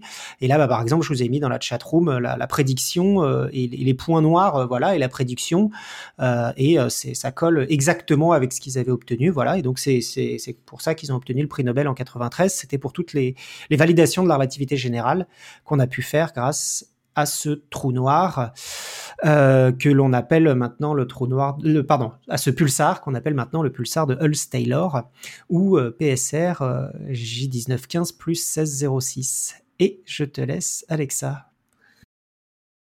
voilà. Euh, alors effectivement, euh, comme tu l'as dit, ça, le télescope a permis euh, des découvertes très intéressantes en sciences. Il y en a même encore d'autres et peut-être qu'on peut mettre. Je crois que c'est Le Monde qui a fait un article là-dessus justement en interviewant pas mal de chercheurs. ils ont été hyper exhaustifs, donc évidemment on n'avait pas le temps de, de couvrir tout ça ce soir. Moi, je voulais vous parler d'un autre programme qui a été euh, très important euh, lié à ce télescope, puisque c'est un programme qui a utilisé les données du télescope. Ça a été un des premiers grands programmes de sciences participatives, c'est-à-dire où tout le monde entier peut participer, où vous pouvez participer du moment que vous avez une connexion Internet. Et ce programme s'appelait SETI at Home, et je suis sûre que en fait certains d'entre vous y ont participé. SETI at Home a commencé le 17 mai 1999 et a duré jusqu'en en fait 2020, enfin de manière active jusqu'en 2015, mais en fait jusqu'en 2020. Donc ça a été vraiment quelque chose qui a été très long. Alors vous allez me dire, SETI at Home, c'est quoi? Alors c'était un programme de recherche de signaux extraterrestres. Euh, SETI signifiant Search for Extraterrestrial Intelligence, euh, à partir des signaux radio venant de l'espace et captés par le télescope euh, d'Arecibo. Alors comment ça se passait? SETI at Home récupérait en fait tous les signaux radio euh, euh, récupérés par le télescope à partir d'observations qui étaient réalisées pour des projets scientifiques. Donc c'était pas des signaux récupérés pour ça. Euh, SETI at Home juste prenait ce qui, ce qui venait de ces projets scientifiques. Ces transmissions étaient ensuite enregistrées sur des bandes magnétiques à Arecibo euh, et elles étaient ensuite numérisées, encodées et expédiées à Berkeley, où se trouvait en fait le projet, donc à l'université Berkeley. Et euh, en fait, le problème que Berkeley avait à ce moment-là, euh, c'est que la quantité de données issues du télescope, donc issues de toutes ces observations, euh, était absolument énorme. Souvenez-vous qu'on était euh, dans les années, à la fin des années 90, euh, donc elle était bien trop importante. D'ailleurs, ce, serait même encore maintenant pour être analysée par les ordinateurs de l'époque, les ordinateurs même d'une fac à l'époque, et même même encore maintenant, ce serait vraiment colossal. Du coup, l'équipe de SETI, qui comptait cinq personnes, a eu cette idée absolument géniale d'utiliser les gens, tout le monde, vous, euh, moi, euh, voilà, pour analyser les données du radiotélescope afin de diviser le travail et de rendre possible l'analyse de cette quantité absolument colossale de données. Et l'idée, c'était d'utiliser Internet, qui à l'époque, euh, bah, 99, j'imagine que pour ceux qui sont assez vieux pour s'en souvenir, euh, c'était quand même assez le début. Hein, le début d'Internet étant vers 95-96, on va dire. 99, c'était pas encore du tout euh, le, débit, tout le monde n'avait pas la DSL, etc. Donc c'était vraiment nouveau. Euh, et cette division du travail permettait de, pallier les puissances de calcul nécessaires euh, et aussi de, faire plus d'analyse, hein, puisqu'on pouvait analyser plus de fréquences avec une meilleure sensibilité à partir du moment où on a plus de, puissance de calcul. Le but étant évidemment de faire le tri quand vous avez des ondes radio entre euh, le bruit cosmique, le bruit lié aux activités humaines et tout le reste, et ce qui vous intéresse, des possibles signaux euh, extraterrestres. Alors, comme je l'ai dit, bah, aujourd'hui, en fait, ça paraîtrait assez classique hein, d'utiliser la DSL, mais, à l'époque, euh, comme je l'ai dit, peu de gens l'avaient. Et euh, peu de gens, en fait, même allaient vraiment sur Internet. Finalement, à l'époque, on n'avait pas les réseaux sociaux et tout ça. Euh, et du coup, le, programme SETI lui-même, ça participait à, à, un peu cet idéal d'Internet de l'époque, euh, je trouve, qui était que on avait accès au monde entier et on avait accès à finalement ce, ce nouveau moyen de communication qui permettait de bah, tout faire, de faire des choses immenses, de faire participer le monde entier euh, sur des choses. Euh, et, euh, et du coup, bah voilà, les, les scientifiques ont finalement pris euh, pris ce parti-là et on y croyait à fond. Et moi, je me rappelle parce que j'ai participé à cette Home à l'époque. Je me rappelle que quand c'est sorti, je pouvais pas participer parce qu'on n'avait pas la DSL encore à la maison. On avait notre forfait 30 heures Wanadu là, donc euh, ça, ça, limitait quand même vachement 30 heures par mois, hein, je précise, euh, qui limitait vachement l'accès qu'on pouvait avoir à la DSL. Et je me rappelle que dès qu'on a eu la DSL, j'ai c'est le premier truc, je pense, que j'ai téléchargé, SETI at Home, pour pouvoir analyser les données et faire partie un peu euh, euh, des choses. Et en fait, c'est ce que plein de gens ont fait dès qu'ils ont eu accès à, à quelque chose d'illimité, un peu plus haut débit. Euh, les gens ont pu voilà tous se mettre ensemble pour euh, analyser euh, analyser ces données. Et ça a même été un phénomène assez énorme puisque 5,2 millions de personnes au total ont participé à ce projet. Au départ, les, scientifiques visaient 50 000 à 100 000 personnes et finalement bon bah voilà on, arrive à, à, des millions de personnes dans 220 pays et ça correspond en fait à cumuler à 2 millions d'années de temps de calcul ce, qui, euh, ce qui est quand même énorme. Et euh, ça a été tout un phénomène aussi de, de je sais pas si on peut dire un phénomène de société, mais en tout cas sur les gens, pour les gens qui étaient sur Internet à l'époque, un sacré phénomène. Étant donné qu'il y a des gens qui ont fait des SETI Farm chez eux, qui récupéraient des, vieux ordinateurs et qui essayaient d'avoir le plus d'ordinateurs pour analyser ces données euh, le, le, plus possible. Il y a des gens qui l'ont installé au travail sur leurs ordinateurs, puisque au travail ils avaient plus de ressources. Il y a même des gens qui faisaient des concours entre eux pour savoir à qui analyserait le plus de données de SETI at home. Donc c'était vraiment quelque chose qui était sans précédent. Alors, euh, j'ai parlé d'envoi de données concrètement. Qu'est-ce qui se passait dans votre ordinateur personnel? Votre ordinateur personnel, il recevait donc des données en provenance d'Arecibo qui avaient transité par Berkeley, où elles avaient été fragmentées en petites unités de 107 secondes. Et l'ordinateur recevait une ou plusieurs de ces petites unités pour analyse. Euh, ceux qui l'ont utilisé se souviennent du logiciel à l'interface graphique absolument mythique qui analysait les, les, données radio sous forme de petites euh, ondes. Là, on va vous mettre une image dans la chatroom et qui faisait le tri donc entre le signal extraterrestre, un bruit cosmique et en fait le logiciel à travers l'analyse de ces pics cherchait euh, un pic dans la densité spectrale, des montées ou descentes gaussiennes, des triplets, un signal pulsé ou des corrélations de, signaux. Et si un signal était confirmé comme intéressant, euh, évidemment, SETI ensuite euh, avait toute une procédure pour l'analyser. D'abord, SETI retournait regarder la même partie du ciel euh, en attendant qu'une mission s'y intéresse. Donc, ça, ça, pouvait prendre un certain temps puisque le SETI n'avait pas la main sur le télescope. Mais par contre, si on avait une confirmation du signal, alors le programme SETI pouvait avoir du temps d'observation sur le télescope pour réobserver cette partie pour voir si on pouvait euh, recapter ce signal. Et enfin, si un tel signal était détecté, si quelque chose de, un signal extraterrestre était confirmé, SETI at Home prévoyait de faire une annonce en envoyant un, télégramme euh, IAU, donc pour euh, International Astronomical Union, ce qui se fait en fait pour toute découverte astronomique importante, un télégramme qui contiendrait toutes les données importantes pour confirmer l'observation. Et encore plus cool, euh, pour un programme participatif, euh, il était dit que la personne qui aurait l'ordinateur qui aurait trouvé le signal aurait été co-découvreur sur le papier avec l'équipe de SETI at Home. Autant dire que quand on vivait le truc, enfin, je, sais que j'étais pas la seule à le vivre comme ça. On regardait l'analyse de l'écran de veille pour voir si on avait un pic. On devait devenir dingue si on voyait un pic et on espérait tous trouver quelque chose euh, bah, pour faire partie de l'équipe qui aurait trouvé le premier signal. Alors, euh, bon, bah, la, la, la réponse, la question, imagine, à laquelle vous attendez tous une réponse, c'est est-ce qu'on a trouvé un signal? Alors, bien sûr que non, évidemment, ça aurait fait la, une des journaux. Pour l'instant, aucun signal extraterrestre n'a été trouvé. Mais on a euh, certains signaux inhabituels, euh, en particulier un en 2004, ont retenu l'attention et, et donc seront éventuellement réanalysés. Et euh, si vous voulez vous convaincre, si vous avez besoin de vous convaincre que 2020 est vraiment une année euh, très triste, c'est aussi la date de fin de SETI Atom qui a cessé d'envoyer des unités à tous les ordinateurs du monde le 31 mars 2020. Donc c'est quand même bien triste. Et maintenant, euh, bien sûr, vous pouvez imaginer qu'avec la description du, du télescope, euh, bah, c'est vraiment fini et euh, on parlait des images et des gens ont parlé dans, dans la chatroom. Moi, les, les, images de destruction du télescope, il y a plein d'analyses sur Internet avec les câbles qui se brisent. Ça m'a vraiment brisé le cœur quoi de, de, voir cette destruction parce que euh, bah, à cause de toutes les données scientifiques, mais aussi bien sûr de bah, voilà de ce projet qui finalement a, a été euh, très important pour la science euh, pour, pour tout le monde. Euh, grâce à lui et aux données d'Arecibo, euh, le programme SETI a aussi pu euh, valider la validité de ce genre d'approche. Ça n'avait jamais été fait avant. Et euh, ça a pu montrer qu'en fait, n'importe qui sur Terre peut analyser des données scientifiques, n'importe qui qui a accès à Internet peut faire de la science, en fait, peut apporter sa pierre à l'édifice. Même s'il n'y avait pas grand-chose à faire, en vrai, on n'avait pas la main sur le programme, on n'avait pas la main sur les analyses, mais ça a pu donner des vocations, ça a pu faire des gens qui s'intéressent au projet, qui peuvent lire des papiers, euh, qui peuvent euh, voilà rentrer un peu plus dans le détail. Et moi, je trouve que d'un point de vue euh, voilà science participative, la science en général, c'est c'est incroyable.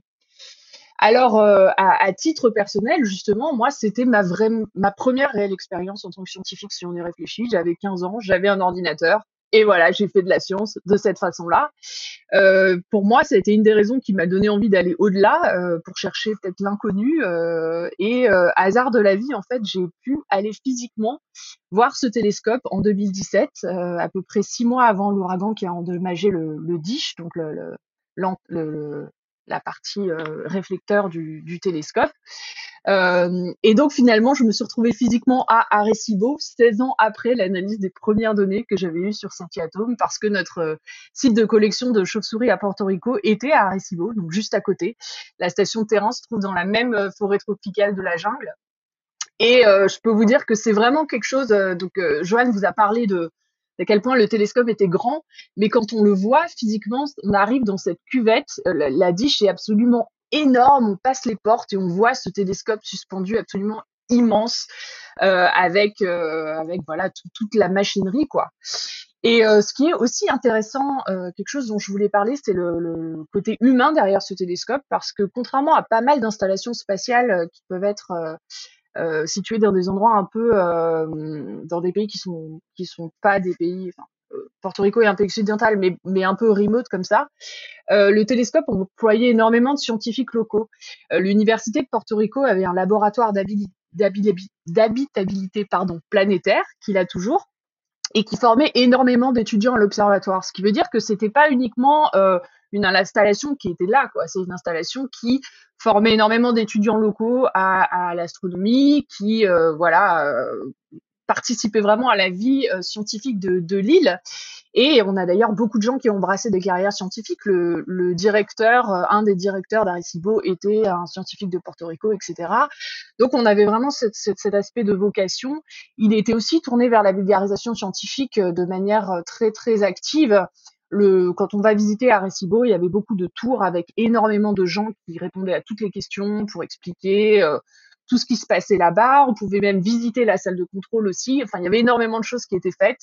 Et finalement, c'était un, une fierté et un symbole pour Porto Rico aussi, euh, qui perd énormément. Alors maintenant, on a des pétitions qui sont en cours pour le reconstruire ou en tout cas pour conserver une activité scientifique et ou un héritage culturel sur ce site hors norme. Donc évidemment, c'est compliqué parce que ça nécessite énormément d'argent, c'est pas nécessairement la priorité de la NSF, mais euh, bon, les gens ont quand même bon espoir que quelque chose va, survivre, on va dire, même si c'est pas le reconstruire en lui-même.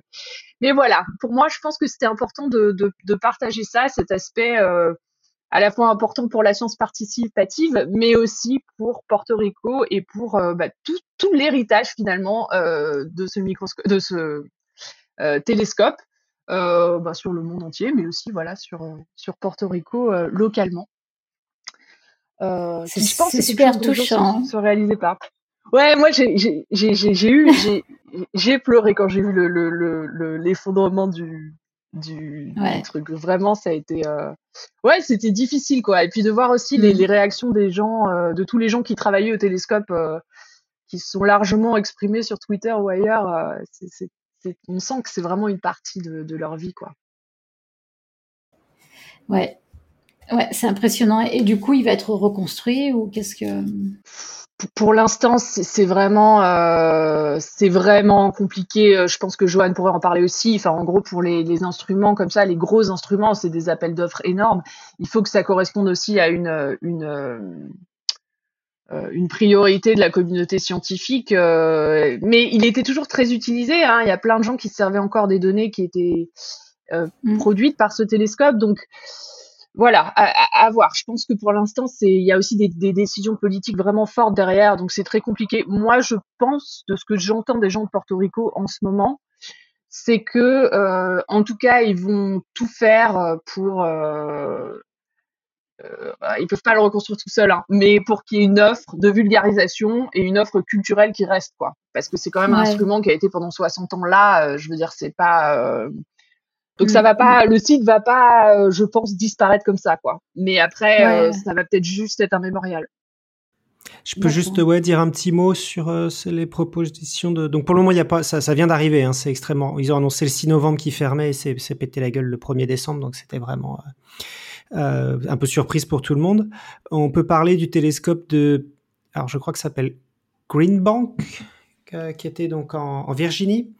Euh, qui est assez connu parce que c'est une zone où euh, il y a plein de, de gens qui sont euh, sensibles aux ondes, là, comment on appelle ça, là, les... Électro-hypersensibles. Électro-hypersensible, il y a plein, donc c'est une maladie qui est pas, enfin, on n'a pas détecté particulièrement de cause, mais donc voilà. Et donc, comme c'est une zone, donc avec un, grand télescope radio, ils ont coupé tous les ondes dans quelques kilomètres carrés autour du télescope. Et du coup, il y a plein, plein de gens qui viennent là-bas, qui viennent pour, pour abaisser leurs leur mots. Voilà. Et donc, donc, il y avait un télescope comme ça, jusqu'à dans les années 80, aussi une grande antenne comme ça à, à Greenbank. Et en fait, elle s'est pété la gueule et ils ont construit un autre machin, mais là, du coup, orientable. Donc, il y a un 100 mètres de diamètre, euh, mais là, orientable, hein, avec euh, donc un truc qui peut s'orienter. Euh, voilà. Donc, ça a été reconstruit, mais dans un design totalement différent. et sinon, il y a un télescope exactement du même genre qui s'appelle FAST pour 500 Meter Array Aperture S, je sais plus ce que ça veut dire, Spherical Telescope. Voilà. Euh, qui a été construit en Chine et qui vient d'être mis en service, mais genre en 2019, quelque chose comme ça, donc juste au bon moment pour pas qu'il y ait de perte. donc voilà, avec toujours le problème de, euh, bah, c'est pas les mêmes pays et c'est vrai que l'astronomie euh, pour observer c'est peut-être pas forcément hyper simple, mais après bon, je connais des astronomes américains et européens qui ont été déjà observés avec FAST, donc c'est pas totalement impossible, voilà. Mais encore une fois, bah, c'est un peu ce que disait Alexa, c'est un peu compliqué de de trouver le, enfin il faut que faut que c'est des, instruments aussi chers il faut que ça réponde vraiment à mm. une vraie envie de la communauté. Est-ce qu'il n'y a pas quelque chose qui peut être fait euh, qui est plus qui, qui, coûte le même prix mais qui soit vraiment différent? Est-ce que c'est vraiment ça où la, communauté veut mettre ses sous ou pas? Donc euh, ça sera une étude comme ça au final qui décidera de est-ce qu'on va reconstruire quelque chose ou pas euh, comment on va le reconstruire etc quoi. Ouais c'est pas simple hein.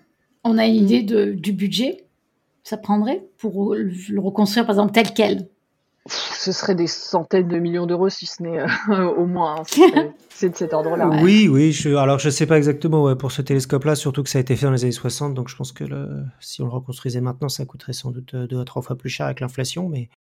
Et les normes aussi. Mais dans le. Ouais, je peux parler des ordres de grandeur de, des, gros télescopes, des gros projets d'astronomie. On compte ouais, en centaines de millions, voire en milliards de, mmh. Donc il y en a un qui est décidé, enfin un télescope de cette taille-là, c'est un souvent qui est décidé par décennies, quoi, à peu près. Hein, donc, euh, faut, mm.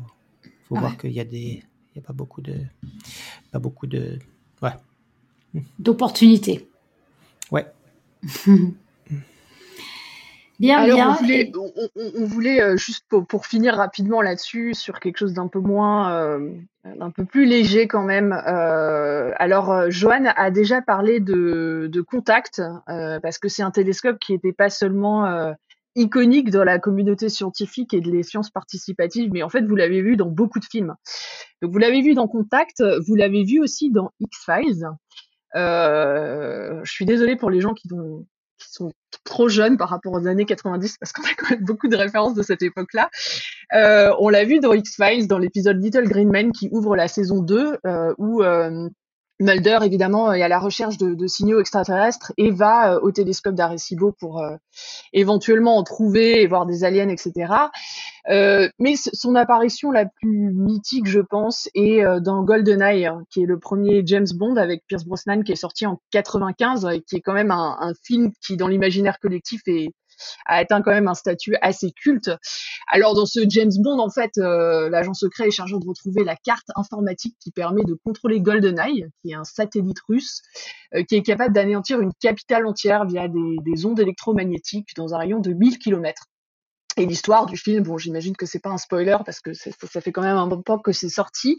Bond va parcourir le monde pour retrouver la piste de GoldenEye jusqu'à Cuba. Alors en fait, évidemment, c'est Porto Rico et, et, Arecibo, mais dans le film, c'est censé être Cuba.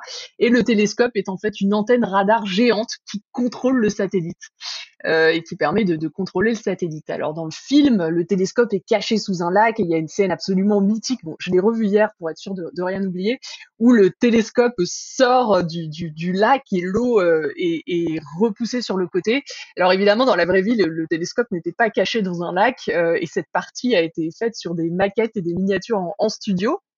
Mais euh, beaucoup de, de, parties du film sur la scène finale les 30 dernières euh, minutes ont été tournées euh, à Arecibo, y compris euh, lorsqu'il glisse là sur la, le dish avec avec Natalia.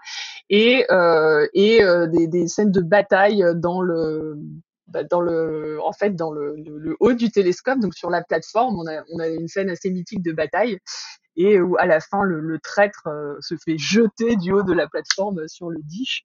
Euh, donc voilà, c'est assez ça se passe effectivement euh, là-bas et donc toute cette scène spectaculaire euh, met en scène en fait ce, ce télescope. Et d'ailleurs, euh, il faut noter que comme on aime bien les destructions de ce genre de choses, le, la machinerie de l'antenne est détruite par Bond dans dans ce film et le télescope est donc détruit. Alors pas de la même façon que qu'il a été détruit donc là naturellement, mais plutôt avec une explosion. Voilà, donc euh, on, a eu ça et je voulais aussi parler de la représentation d'Arecibo dans les jeux vidéo parce que euh, ce télescope a été aussi mythique pour ça. Alors si GoldenEye, le film, vous ne l'avez pas vu et il ne vous dit rien, euh, si vous étiez en âge de jouer à la Nintendo 64 en 97, vous vous, souvenez forcément de GoldenEye 64 qui est un jeu absolument mythique de la console, un des jeux les plus vendus dans le monde. Il s'est vendu à 8 millions d'exemplaires et il est considéré aujourd'hui comme l'un des meilleurs jeux de tir de, tous les temps en fait. Euh, c'est un first euh, shooter, donc c'est un, Doom-like, donc un, jeu de tir à la première personne. Euh, vous incarnez quelqu'un qui, tire sur des gens avec des missions. Euh, et c'était le premier jeu de tir à la première personne qui était aussi réel en fait.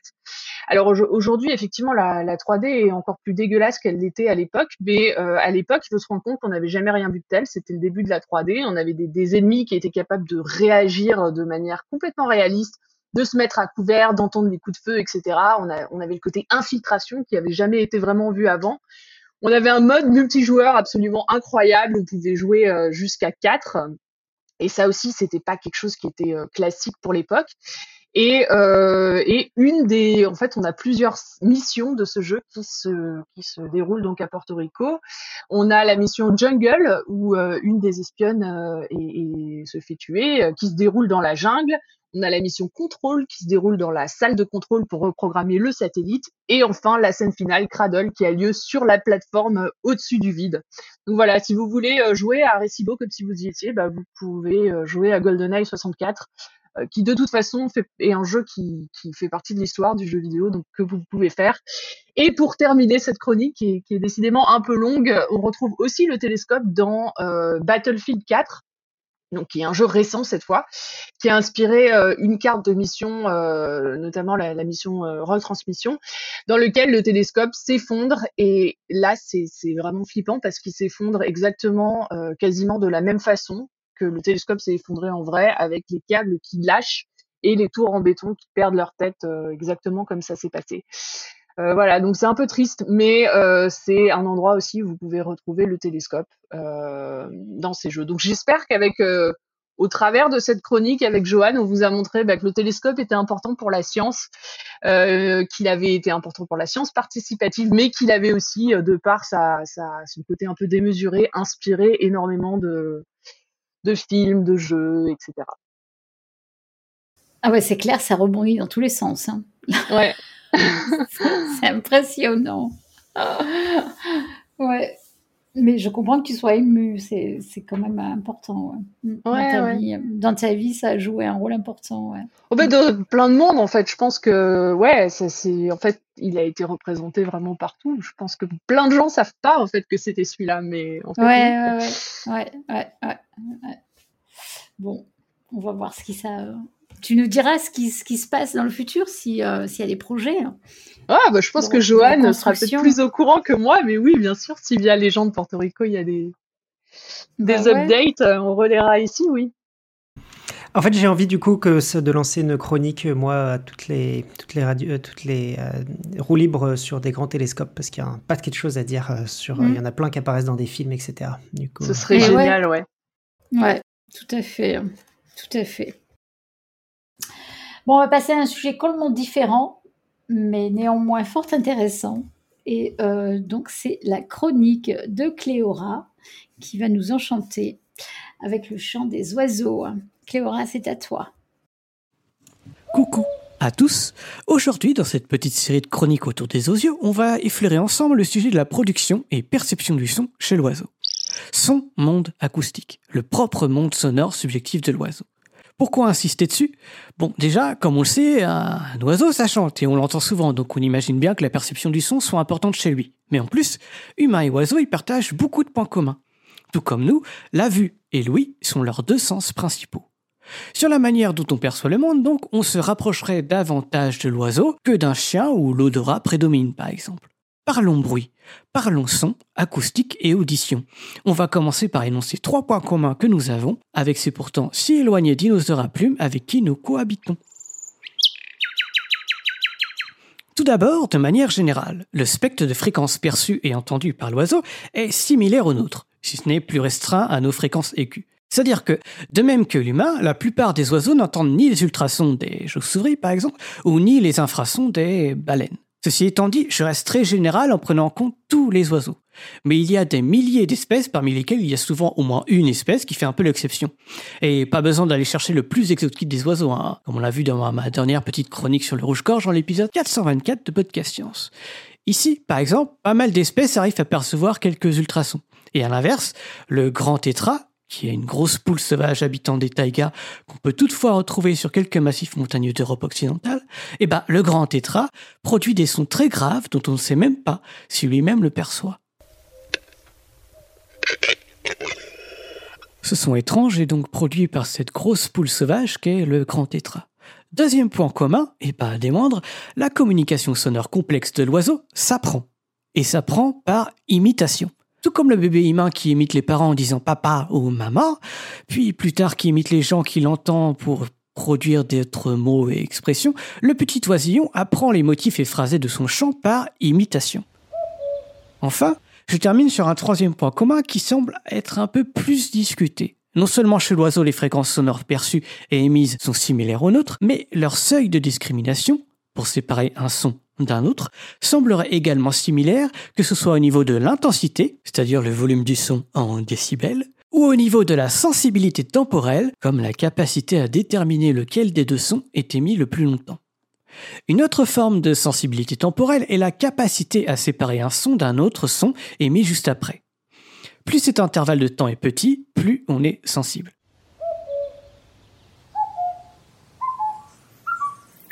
Sur ce point, je n'ai pas une réponse très claire, je suis pas un expert.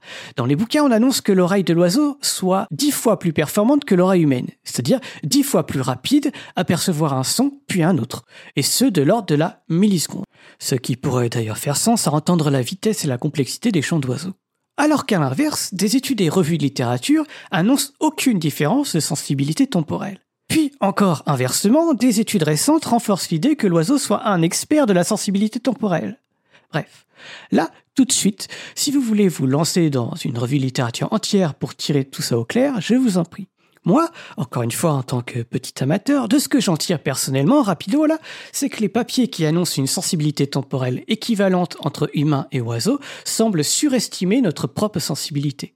D'autant plus qu'il y a de fortes différences interindividuelles. Bref, encore en plus que tout ça soit comparé au niveau de l'oiseau comme entité commune, car il y a des milliers d'espèces et également des fortes disparités parmi elles.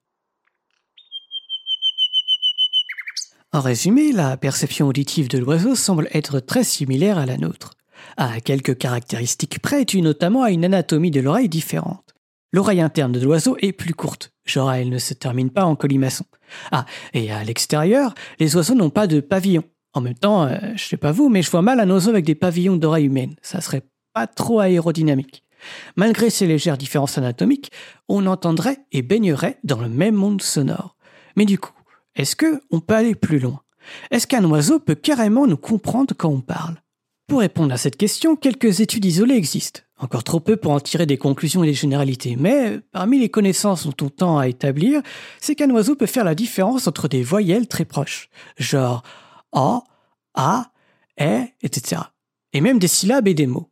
Encore mieux, l'oiseau serait capable de catégoriser et généraliser quelle que soit la fréquence. C'est-à-dire que si une femme ou un homme prononce la même voyelle, l'oiseau sait catégoriser les deux prononciations comme similaires.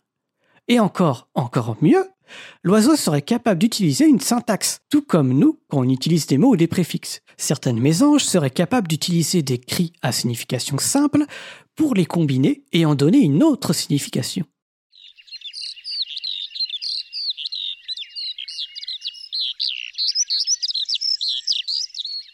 Perception auditive effleurée, passons à la production sonore de l'oiseau qui cette fois-ci en est à un tout autre niveau comme vous l'avez pu l'entendre. Les campagnards l'auront certainement reconnu, le chant que je viens de vous partager est celui de l'alouette des champs. J'ai dû le couper, hein, pour pas vous le donner en entier, car lui c'est un fou dans sa tête, il est capable de chanter plusieurs minutes sans s'arrêter. En plus que ce soit très riche, avec des trilles, des, des crescendo, des motifs qui vont et reviennent, et même des imitations d'autres chants d'oiseaux. Comment un si petit oiseau peut arriver de telles prouesses? En fait, l'oiseau a la particularité d'avoir un organe bien à lui pour produire tous ces sons inédits, le syrinx. Il a la même fonction que notre larynx chez nous pour créer du son, sauf que le syrinx de l'oiseau est plus complexe. D'abord, il n'est pas placé au même endroit. Le syrinx est situé en dessous de la trachée. C'est comme si nos cordes vocales n'étaient pas au niveau de la gorge, mais carrément dans notre cage thoracique. Ensuite, pour vous visualiser l'organe, il forme un Y inversé. En haut, on va vers la trachée, puis la sortie du système respiratoire jusqu'au bec. Et en bas, deux bronches se séparent vers les poumons. C'est cette jonction entre trachée et bronche qu'on appelle le syrinx. Et tout juste avant que les deux bronches se rejoignent pour ensuite former la trachée, c'est là que sont les membranes capables de faire vibrer l'air à l'aide d'une ou plusieurs paires de muscles étalés autour de la zone. Et ces pseudo-cordes vocales qui n'en sont pas vraiment, il y en a dans chacune des deux bronches. C'est-à-dire que le son qui sort de chaque bronche peut tout à fait être indépendant, quitte à ce que l'oiseau puisse sortir deux sons différents en même temps. Voilà en quoi le chant d'un oiseau peut être si complexe. D'un souffle, il peut chanter pour deux. Mieux que de jouer qu'une seule note de la partition, l'oiseau est capable d'en faire deux simultanément. Le syrinx peut être plus ou moins complexe en fonction de l'oiseau. C'est un organe dont l'anatomie permet de faire de grandes classifications parmi les espèces. Par exemple, l'alouette que vous avez entendue plus tôt, ou le rouge-gorge que vous venez d'entendre, ont un syrinx très développé, avec beaucoup de muscles autour. Alors qu'au contraire, chez la cigogne, l'autruche ou le vautour, on ne parle presque plus de syrinx car ça ressemble plus à un tube ou une trachée capable de faire du bruit. Après, ce que je viens de dire est à nuancer, comme toujours en biologie. Ça ne veut pas dire que tu as un syrinx hyper développé, que ça y est, tu es le meilleur chanteur de tous les temps, et que tous les sons que tu sors sont splendides. Prenez l'appel du jet des chênes. Ou simplement de la corneille. Bah, ce sont des oiseaux qui ont un syrinx tout aussi développé que l'alouette ou le rouge-gorge. Pourtant, on ne peut pas dire que ce soit très agréable à entendre. Tout ça pour dire que même si l'organe permet des chants très développés, c'est pas parce qu'on en est équipé qu'on en fait des merveilles. Il n'y a qu'à voir l'être humain. Hein. Tout le monde est équipé d'un cerveau et pourtant, on dirait pas trop. Bref. Clairement, parmi tous les oiseaux, l'alouette est une des espèces qui ne rigole pas sur le sujet du chant. C'est un des oiseaux qui est aisément capable d'envoyer des centaines de notes à la seconde. Vous imaginez la partition de musique qu'on devrait écrire?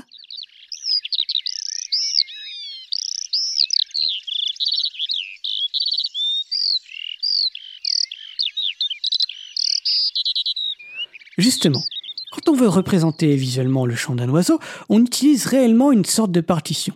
On appelle ça un sonogramme. Au lieu des cinq lignes utiles à la partition de musique, mi, sol, si, ré, fa, on utilise simplement les fréquences du son, qui s'étendent donc de 20 à 20 millihertz pour le spectre audible de l'être humain.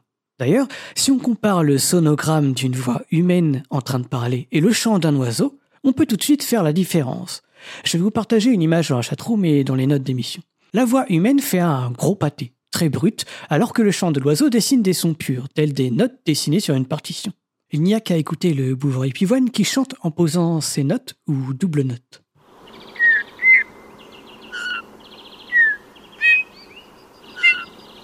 Que le son produit par un oiseau soit si propre, si clean, si pur, ça m'a personnellement questionné. Comment quelque chose de biologique, d'organique, puisse fournir un instrument capable de produire des sons si purs Pour moi, physiquement, quand on crée un son, il y a toujours des impuretés, ou au moins des harmoniques qui vont avec. Alors j'ai un peu plus cherché, et j'ai trouvé un papier qui résumait une hypothèse répondant à mes questions. En fait, l'oiseau serait capable d'articuler, littéralement. Le son produit par le syrinx n'est pas aussi pur que le chant de l'alouette quand on l'entend au milieu d'un chant. L'oiseau travaille et articule le son. Pour que le chant sorte ainsi, aussi joli, l'oiseau articule en modifiant le volume des cavités buccales et en jouant avec l'ouverture de son bec, comme nous quand on veut bien prononcer les syllabes. C'est-à-dire que l'oiseau, en fonction qu'il ait la flemme de bien articuler ou pas, il est capable de choisir s'il veut sortir un son dégueulasse et brut, ou bien un chant plus sophistiqué.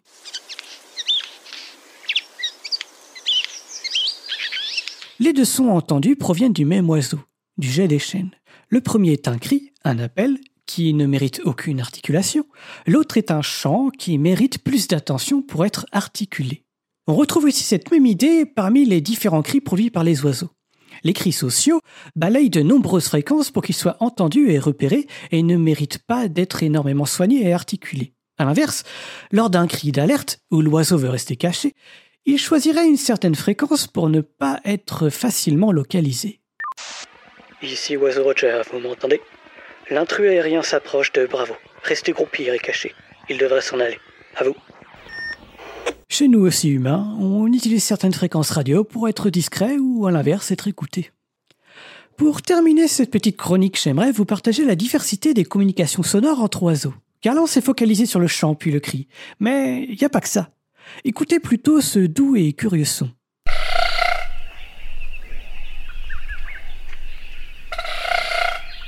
L'instrument à l'origine de ce vrombrissement ne sort ni d'une trompette, ni du syrinx de l'oiseau et ses pseudocordes vocales. Ce son est le résultat de rapides battements d'ailes d'un oiseau vivant dans la moitié sud de l'Afrique, d'où son nom est Eurilem. Cet oiseau joue de la plume, mais de manière sonore avec ses ailes, pour faire vibrer l'air. Et ce n'est pas un comportement hasardeux, puisque l'oiseau fait des petits ronds de quelques centimètres pour à chaque fois revenir se poser sur la branche. Et non, ce petit oiseau n'est pas un phénomène isolé. Des sons à but communicatif émis par les oiseaux qui ne sont pas issus de leur syrinx, il y en a plein. Prenez un oiseau très connu des grandes villes européennes, le pigeon ramier. Et eh bah le bon gros pigeon là, il peut également communiquer en claquant ses ailes. Bon, c'est pas aussi mélodieux car il n'a pas une très bonne plume, mais il les frappe pour donner des claquements, des appels. Un autre exemple, encore une fois, pas besoin d'aller très loin, hein. la plus proche forêt tempérée suffit pour l'entendre. Un autre exemple, donc, cette fois-ci pour produire cette émission sonore, l'oiseau n'utilise ni les plumes, ni les ailes, mais son bec.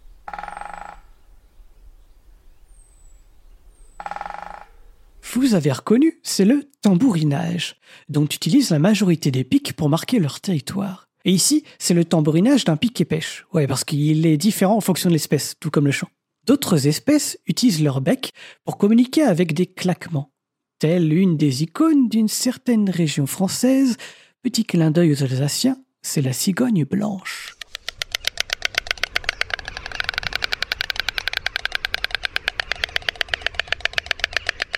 Pour conclure cet aperçu, pris dans sa globalité, les oiseaux perçoivent un même monde sonore que nous au point de différencier nos propres mots utilisés, voire même identifier le rythme entraînant d'une musique que nous-mêmes percevons. Les oiseaux perçoivent donc aussi les autres chants qui ne sont pas de sa propre espèce. Pour les meilleurs chanteurs, ils les imitent carrément et les utilisent dans leur propre chant. Mais du coup, dans tout ce brouhaha acoustique, comment l'oiseau reconnaît le chant de sa propre espèce d'un autre? Car, je sais pas vous, mais si vous vous baladez en forêt en plein printemps ensoleillé, c'est vite le concert bordélique. Prenons une analogie humaine. Vous êtes à une grosse soirée avec beaucoup de bruit, de la musique, beaucoup de monde qui parle, des rires, des cris ici et là. Tout à coup, derrière vous, vous entendez votre prénom, comme si quelqu'un vous appelait. Ça vous met en alerte. Comment est-ce possible que parmi tout ce vacarme, vous puissiez percevoir puis reconnaître votre prénom? Ce biais cognitif est appelé effet cocktail party, où chaque stimulus, ici la musique, le bruit, les cris et l'appel de son prénom, n'ont pas la même importance et notre attention se focalise sur ce qui nous importe nous. Eh ben, on pourrait imaginer que chez l'oiseau ce soit pareil, que le chant de sa propre espèce s'impose de lui-même par-dessus le chant des autres espèces. Au-delà de la perception du monde sonore commune, donc, on pourrait ainsi imaginer que l'oiseau ait certains biais cognitifs communs avec l'être humain. Mais là, c'est un tout autre sujet. Tout ce thème dont nous venons d'évoquer, et toutes ces intrigantes questions, tout ça, c'est du domaine des sciences de la cognition animale. Si le sujet vous intéresse, je vous renvoie vers l'éthologue Agatha et ses multiples interventions sous le pseudo Le Nitpi. Elle en parle oh tellement mieux que moi et en plus de manière plus rigoureuse, car bon, euh, c'est un peu son domaine. Peut-être d'ailleurs que dans une prochaine chronique, j'en évoquerai certains de ces sujets, car j'aimerais faire un petit point sur les corvidés. Vous savez, là, les oiseaux noirs dont tout le monde dit que c'est un corbeau. Bon, ça, par contre, c'est une corneille. Hein. Bon, allez, rendez-vous à la prochaine. C'est passionnant. Hein. C'est passionnant, c'est hyper bien fait en plus. c'est vraiment chouette. Le syrinx, ça c'est quand même incroyable qu'un oiseau puisse euh, produire deux sons en même temps, c'est quand même incroyable. Euh, en plus, moi, ça me donne envie d'aller écouter les oiseaux encore plus. C'est super bien. J'espère que nos auditeurs, euh, bah ouais, j'espère que les auditeurs apprécient aussi. En tout cas, on aimerait bien avoir leur retour. Hmm. Et c'est vrai qu'Agatha, elle était venue aussi dans l'émission nous parler d'éthologie. On espère qu'elle va revenir aussi. Hein. Donc tu peux, tu peux aller là. Pick a brain. Euh, Cléora, ça serait super. voilà. Euh, mais oui, envoyez-nous nos commentaires. Moi, personnellement, je, trouve ça vraiment fantastique. C'est euh, chronique sur les oiseaux. Mais j'aimerais bien savoir ce que les auditeurs en pensent, en fait. Tout le monde dit top dans la chatroom. Donc je pense que les gens, tout le monde aime bien. Ouais. C'est super agréable et ça ouvre la curiosité, c'est super. Eh bien, on arrive à un moment crucial de la soirée. C'est le moment d'Eléa qui va nous répondre au quiz du moment. Eléa, c'est à toi. Ok, euh, donc c'est à mon tour de prendre le micro pour vous parler de ce sujet tabou mais passionnant qui est vécu par 50% de la population de la planète et qui concerne théoriquement 100% de la population globale, mais dont on ne peut toutefois pas prononcer le nom. Ce sujet, ce sont les ragnagnas, les coquelicots, les anglais, les alertes rouges, les machins, les trucs, les communistes, les Mickey, les jus de grenade, les tu sais quoi, les fraises bouillies, les fleurs, ou même les ours. Ça a un lien tantôt avec la couleur, tantôt avec l'humeur peut-être, et c'est un truc de fou parce qu'on n'est pas les seuls à avoir des expressions super bizarres pour éviter de dire qu'on a ses règles tout en le disant. En Thaïlande, par exemple, on est au feu rouge. En Chine, on appelle le printemps. Au Québec, il paraît que Michel est en ville ou qu'on est dans ses crottes. Et en Belgique, on perd ses viandes. Il y a de tout, hein. Il y a de l'humour, du glamour, du subtil. Je vous mettrai un lien avec un petit florilège. Peut-être que la formulation la plus poétique et la plus récurrente dans plusieurs langues, c'est avoir ses lunes. Les lunes. Mais tiens, c'est curieux ça, ça n'aurait pas un rapport avec la question du jour? Alors nous, euh, à peu de questions, on n'a pas peur d'utiliser les, mots, les vrais. Hein. On va parler de règles. Donc les règles, c'est un écoulement de sang euh, régulier depuis l'utérus qui a lieu cycliquement au cours d'une période qu'on appelle plus scientifiquement le cycle menstruel. Et la question du moment, c'était est-ce que les phases de la Lune influencent le cycle menstruel? Alors, je vais vous la faire courte puisque, euh, si vous voulez, on fera un épisode plus complet sur euh, les règles et comment ça fonctionne, à condition que vous nous envoyiez un message pour le réclamer. Mais globalement, tous les 28 jours, en moyenne, chez les femmes ayant atteint la puberté et n'étant pas encore ménopausées, c'est la fête des hormones. Un subtil cocktail moléculaire va être sécrété par le cerveau, va déclencher une réaction en chaîne conduisant à la maturation d'un ovule, et l'ovule va attendre sagement d'être fécondé, et si aucun spermatozoïde ne se pointe à l'horizon, il va se dégrader. Du coup, le tissu qui tapisse l'utérus, l'endomètre dans lequel est supposé se loger l'ovule fécondé pour devenir un bébé, s'il ne sert à rien, il va se dégrader et s'écouler par le vagin, ce qui fait qu'on a nos règles avant de repousser au prochain cycle, etc. Je vous ai dit 28 jours, mais sapristi, est-ce que ce ne serait pas exactement la durée du cycle de rotation de la Lune autour de la Terre? C'est complètement dingue, peut-être qu'il y a un lien entre les deux. Alors, qu'en pensez-vous les auditeurs? Globalement, dans vos réponses, vous pensez toutes que c'est une intox. Et si je dis toutes, c'est parce que bizarrement, on a essentiellement eu des femmes qui ont osé nous envoyer euh, un, petit commentaire. Merci à celles qui ont participé. Alors, soyons précis, tout d'abord.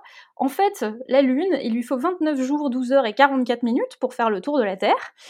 Bon, on est sur une approximation de deux jours, ça va. Euh, regardons ensuite la vraie durée du cycle menstruel. En vrai, ça varie beaucoup selon le pays et selon les femmes. 28 euh, jours, c'est une moyenne qui est plutôt générale en Occident, à plus ou moins 4 jours quand même. Hein. Et ça se situe plutôt autour de 31,8 jours, à plus ou moins 7 jours, en Inde. On est sur de grosses approximations. Hein. Alors, les recherches sur le sujet n'ont pas été super évidentes parce que c'est pas un, sujet si tabou que ça en science, et il existe toutes sortes d'articles improbables sur les règles. Par exemple, le lien entre les règles et les problèmes de peau. On a plus d'acné avant les règles, par exemple. Le lien entre euh, les règles et l'humeur. On est de plus mauvaise humeur avant les règles, disent certains articles. Le lien entre euh, les règles et l'activité physique. On est plus nul en sport avant nos règles. Il y a même des publics qui montrent que euh, sur, sur une étude de 10 femmes, euh, on élimine la caféine moins vite, juste avant nos règles. Bon, il se passe toutes sortes de choses. On regroupe ça en général sous un mot qu'on appelle le syndrome prémenstruel. En gros, c'est quand les niveaux d'hormones sont à plat et que parfois on a envie de mourir ou d'étrangler quelqu'un sans réellement comprendre pourquoi. Alors, si on mesure tout, pourquoi pas l'effet de la lune? J'ai dû creuser un peu, mais j'ai finalement réussi à mettre la main sur des obscurs articles, dont un qui m'a beaucoup marqué, et euh, qui a été publié en 1986 dans un journal d'obstétrique. Euh, d'un département de gynécologie à Canton, en Chine, euh, qui dit que sur 826 femmes, 28% auraient un cycle aligné autour de la nouvelle lune. Alors là aussi, on n'est pas sur un truc super précis, hein, euh, cet article mesure aussi que sur deux femmes sur trois testées, sachant que la mesure a été réalisée sur trois femmes. D'ailleurs, le matériel et méthode précisent que euh, les femmes n'étaient pas mariées, ça avait l'air important. Euh, ces femmes avaient un pic hormonal dans les urines juste avant la pleine lune, et donc la conclusion est très forte. D'après cette étude, il y a une relation synchrone entre le rythme lunaire et le cycle menstruel. C'est plutôt catégorique, et pas mal de gens qui justifient euh, ce, phénomène citent cet article. Alors, j'ai trouvé d'autres articles qui tentent même de fournir une explication rationnelle à la raison pour laquelle on se serait synchronisé au cours de l'évolution avec les phases de la Lune. Et attention, je vous la donne parce que quand même, je trouve ça assez recherché. Et euh, Alexa, je serais intéressée d'avoir ton avis dessus. Alors, l'hypothèse proposée dans l'article que j'ai trouvé part du constat que la plupart des mammifères n'ont pas de cycle menstruel, à part les primates et les chauves-souris. Du coup, comme les primates et les chauves-souris sont capables de se tenir debout, physiologiquement, il faudrait que les spermatozoïdes luttent contre la gravité pour remonter les trompes ovariennes. Et comme on est composé essentiellement d'eau et que l'eau s'est soumise à la force de gravité, ben du coup, on ovule plus pendant les périodes où la gravité est la plus faible. Et donc, on se synchronise avec la Lune. Voilà, c'est une vraie proposition que j'ai trouvée dans une publi d'une auteure qui s'appelle Wang Chung-hu et que j'ai trouvée sur le net. vous en faites ce que vous voulez, ça paraît quand même un peu alambiqué. Alors c'est une vraie intox, je pense, parce que les chauves-souris se tiennent pas debout déjà. Euh, et ensuite, euh, elles n'ont pas un cycle menstruel comme nous du tout, et ça dépend des espèces. Elles font de la diapose. Mais juste pour compléter, euh, du coup, ce que tu ce que tu disais sur la durée du cycle, notamment avec les phases de la lune. Maintenant, il faut savoir que il y a des apps sur le téléphone qui permettent de suivre les cycles menstruels de façon hyper précise. Alors, je, peux vous donner un exemple. justement, j'y viens. ah, d'accord. Bah, peut-être que je peux intervenir plus tard alors, parce que justement, euh, moi, mon cycle ne dure pas, euh, varie énormément en fait en termes de temps. Donc, euh, on a des statistiques maintenant, les amis. On peut faire des petites, des petits graphiques Excel avec ce genre de choses. Et oui, et c'est tout l'intérêt. Donc bon, j'ai cherché pas mal de publis hein, qui, qui, sont étalés globalement entre 1937 et 2013. Euh, certains font corréler le cycle à la Lune, d'autres pas. Certains trouvent que c'est à la nouvelle Lune que viennent les règles, d'autres à la pleine Lune. Du coup, c'est difficile de se faire une idée. Donc, qu'est-ce qui se passe si on analyse un plus grand nombre de personnes? Je voulais t'interrompre aussi, les trompes ovariennes, elles sont pas verticales, hein. Elles sont horizontales. Oui. En plus. C'est chez la femme, en tout cas. Euh, Mm. Cet article est complètement fantastique et je, vous enverrai le PDF parce que c'est quand même très fort. C'était audacieux comme hypothèse. Euh, alors voilà, qu'est-ce qui se passe si on analyse un plus grand nombre de personnes? Est-ce qu'on a les données pour le faire? Et ça tombe bien maintenant, comme tu le disais Alexa, on a des applis pour tout, pour compter ses kilomètres, ses calories et même ses cycles menstruels et sa période d'ovulation. Alors, il y a une appli notamment qui s'appelle Clue et qui est très utilisée apparemment. Je ne sais pas si c'est celle que tu as. Moi, j'ai Flow. Je préfère Flow. Mais ok. il y en a plusieurs, effectivement. Et donc, chez Clue, euh, bah, l'équipe s'est dit, bon, vu qu'on a euh, des milliers d'utilisateurs, regardons ce que ça donne de mettre les règles de tout le monde sur un graphe en fonction du temps dans le mois. Résultat, sur 1,5 million de personnes euh, analysées sur plus de 5 cycles d'affilée consécutifs, donc ça fait 7,5 millions de cycles, on se retrouve avec roulement de tambour, une répartition très très régulière de chaque début de cycle sur tous les jours du mois. Donc la, courbe est plate, il y a autant de proportions d'utilisatrices qui commencent leur cycle à la pleine lune ou à la nouvelle lune ou n'importe quel jour entre tous ces moments. Bon, ok. Mais n'allons pas si vite en besogne, c'est quand même pas une coïncidence. Si ça fait le même temps, il doit y avoir un truc. Alors, quand on sait que euh, la production d'hormones dépend grandement de facteurs comme la luminosité, on se dit peut-être, pourquoi pas, la période lumineuse et les règles, ce serait pas déconnant de mettre ça ensemble. Alors, qu'est-ce qui se passe si on regarde le lien entre la mélatonine, l'hormone du sommeil, euh, et les règles? Donc vous vous rappelez, la mélatonine, c'est euh, l'hormone euh, dont la quantité se modifie en fonction du cycle jour-nuit. Euh, Topo avait fait une excellente chronique dans notre radio dessinée sur, euh, la nuit à propos de cette hormone.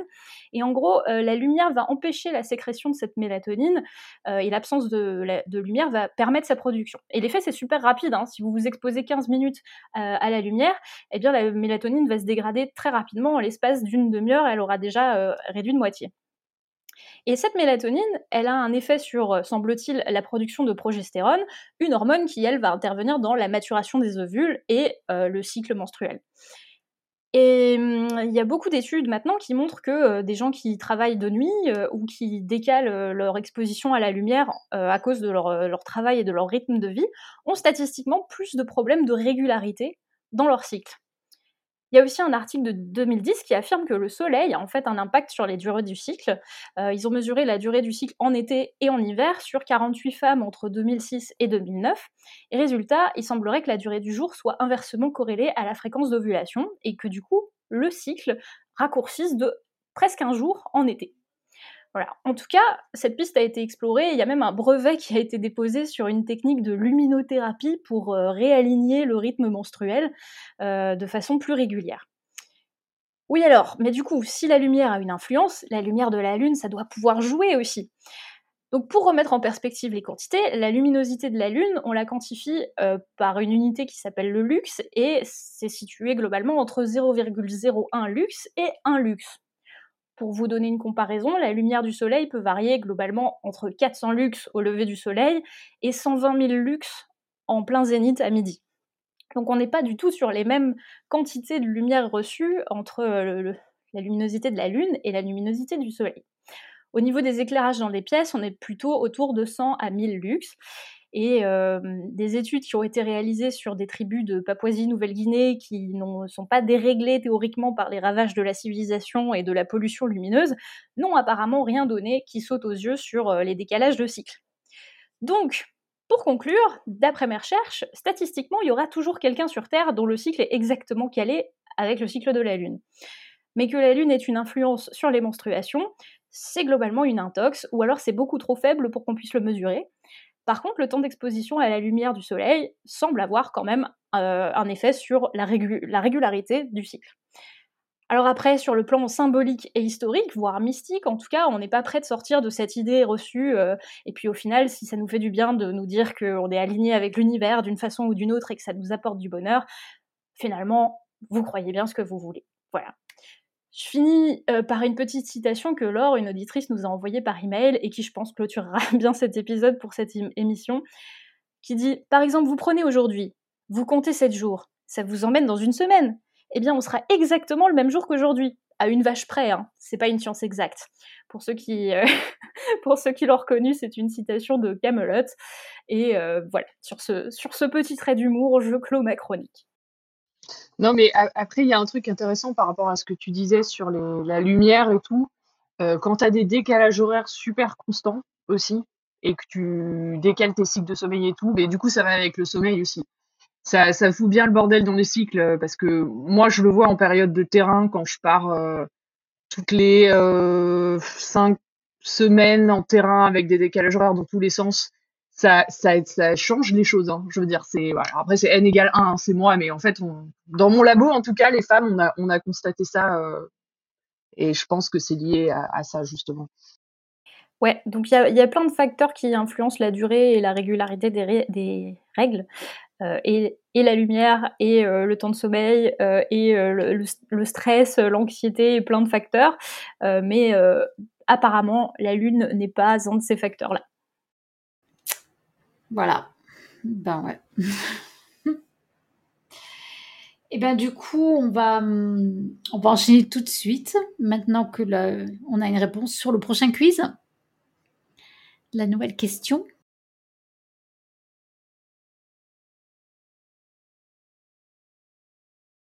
Euh, le prochain quiz, du coup, euh, ce sera euh, un quiz sur les plantes. les plantes brûlent au soleil si on les arrose en journée, info ou intox Voilà, et eh ben, écoutez, on arrive au terme de cette émission. Euh, dites-nous ce que vous en avez pensé, comme d'habitude. Hein. vous likez, vous likez pas, etc. Dites-nous euh, si vous allez vous faire vacciner. Dites-nous ce que vous aimeriez entendre dans nos prochaines émissions. On a un calendrier qui est, qui est bien rempli. On a plein de, délicieuses surprises, mais on compte bien euh, perdurer comme ça pendant des siècles. Alors, on aime bien écouter vos desiderata. Et donc, bonne fin de semaine à tous. Bonne semaine, en tout cas. Et en attendant de se revoir, que servir la science soit votre joie.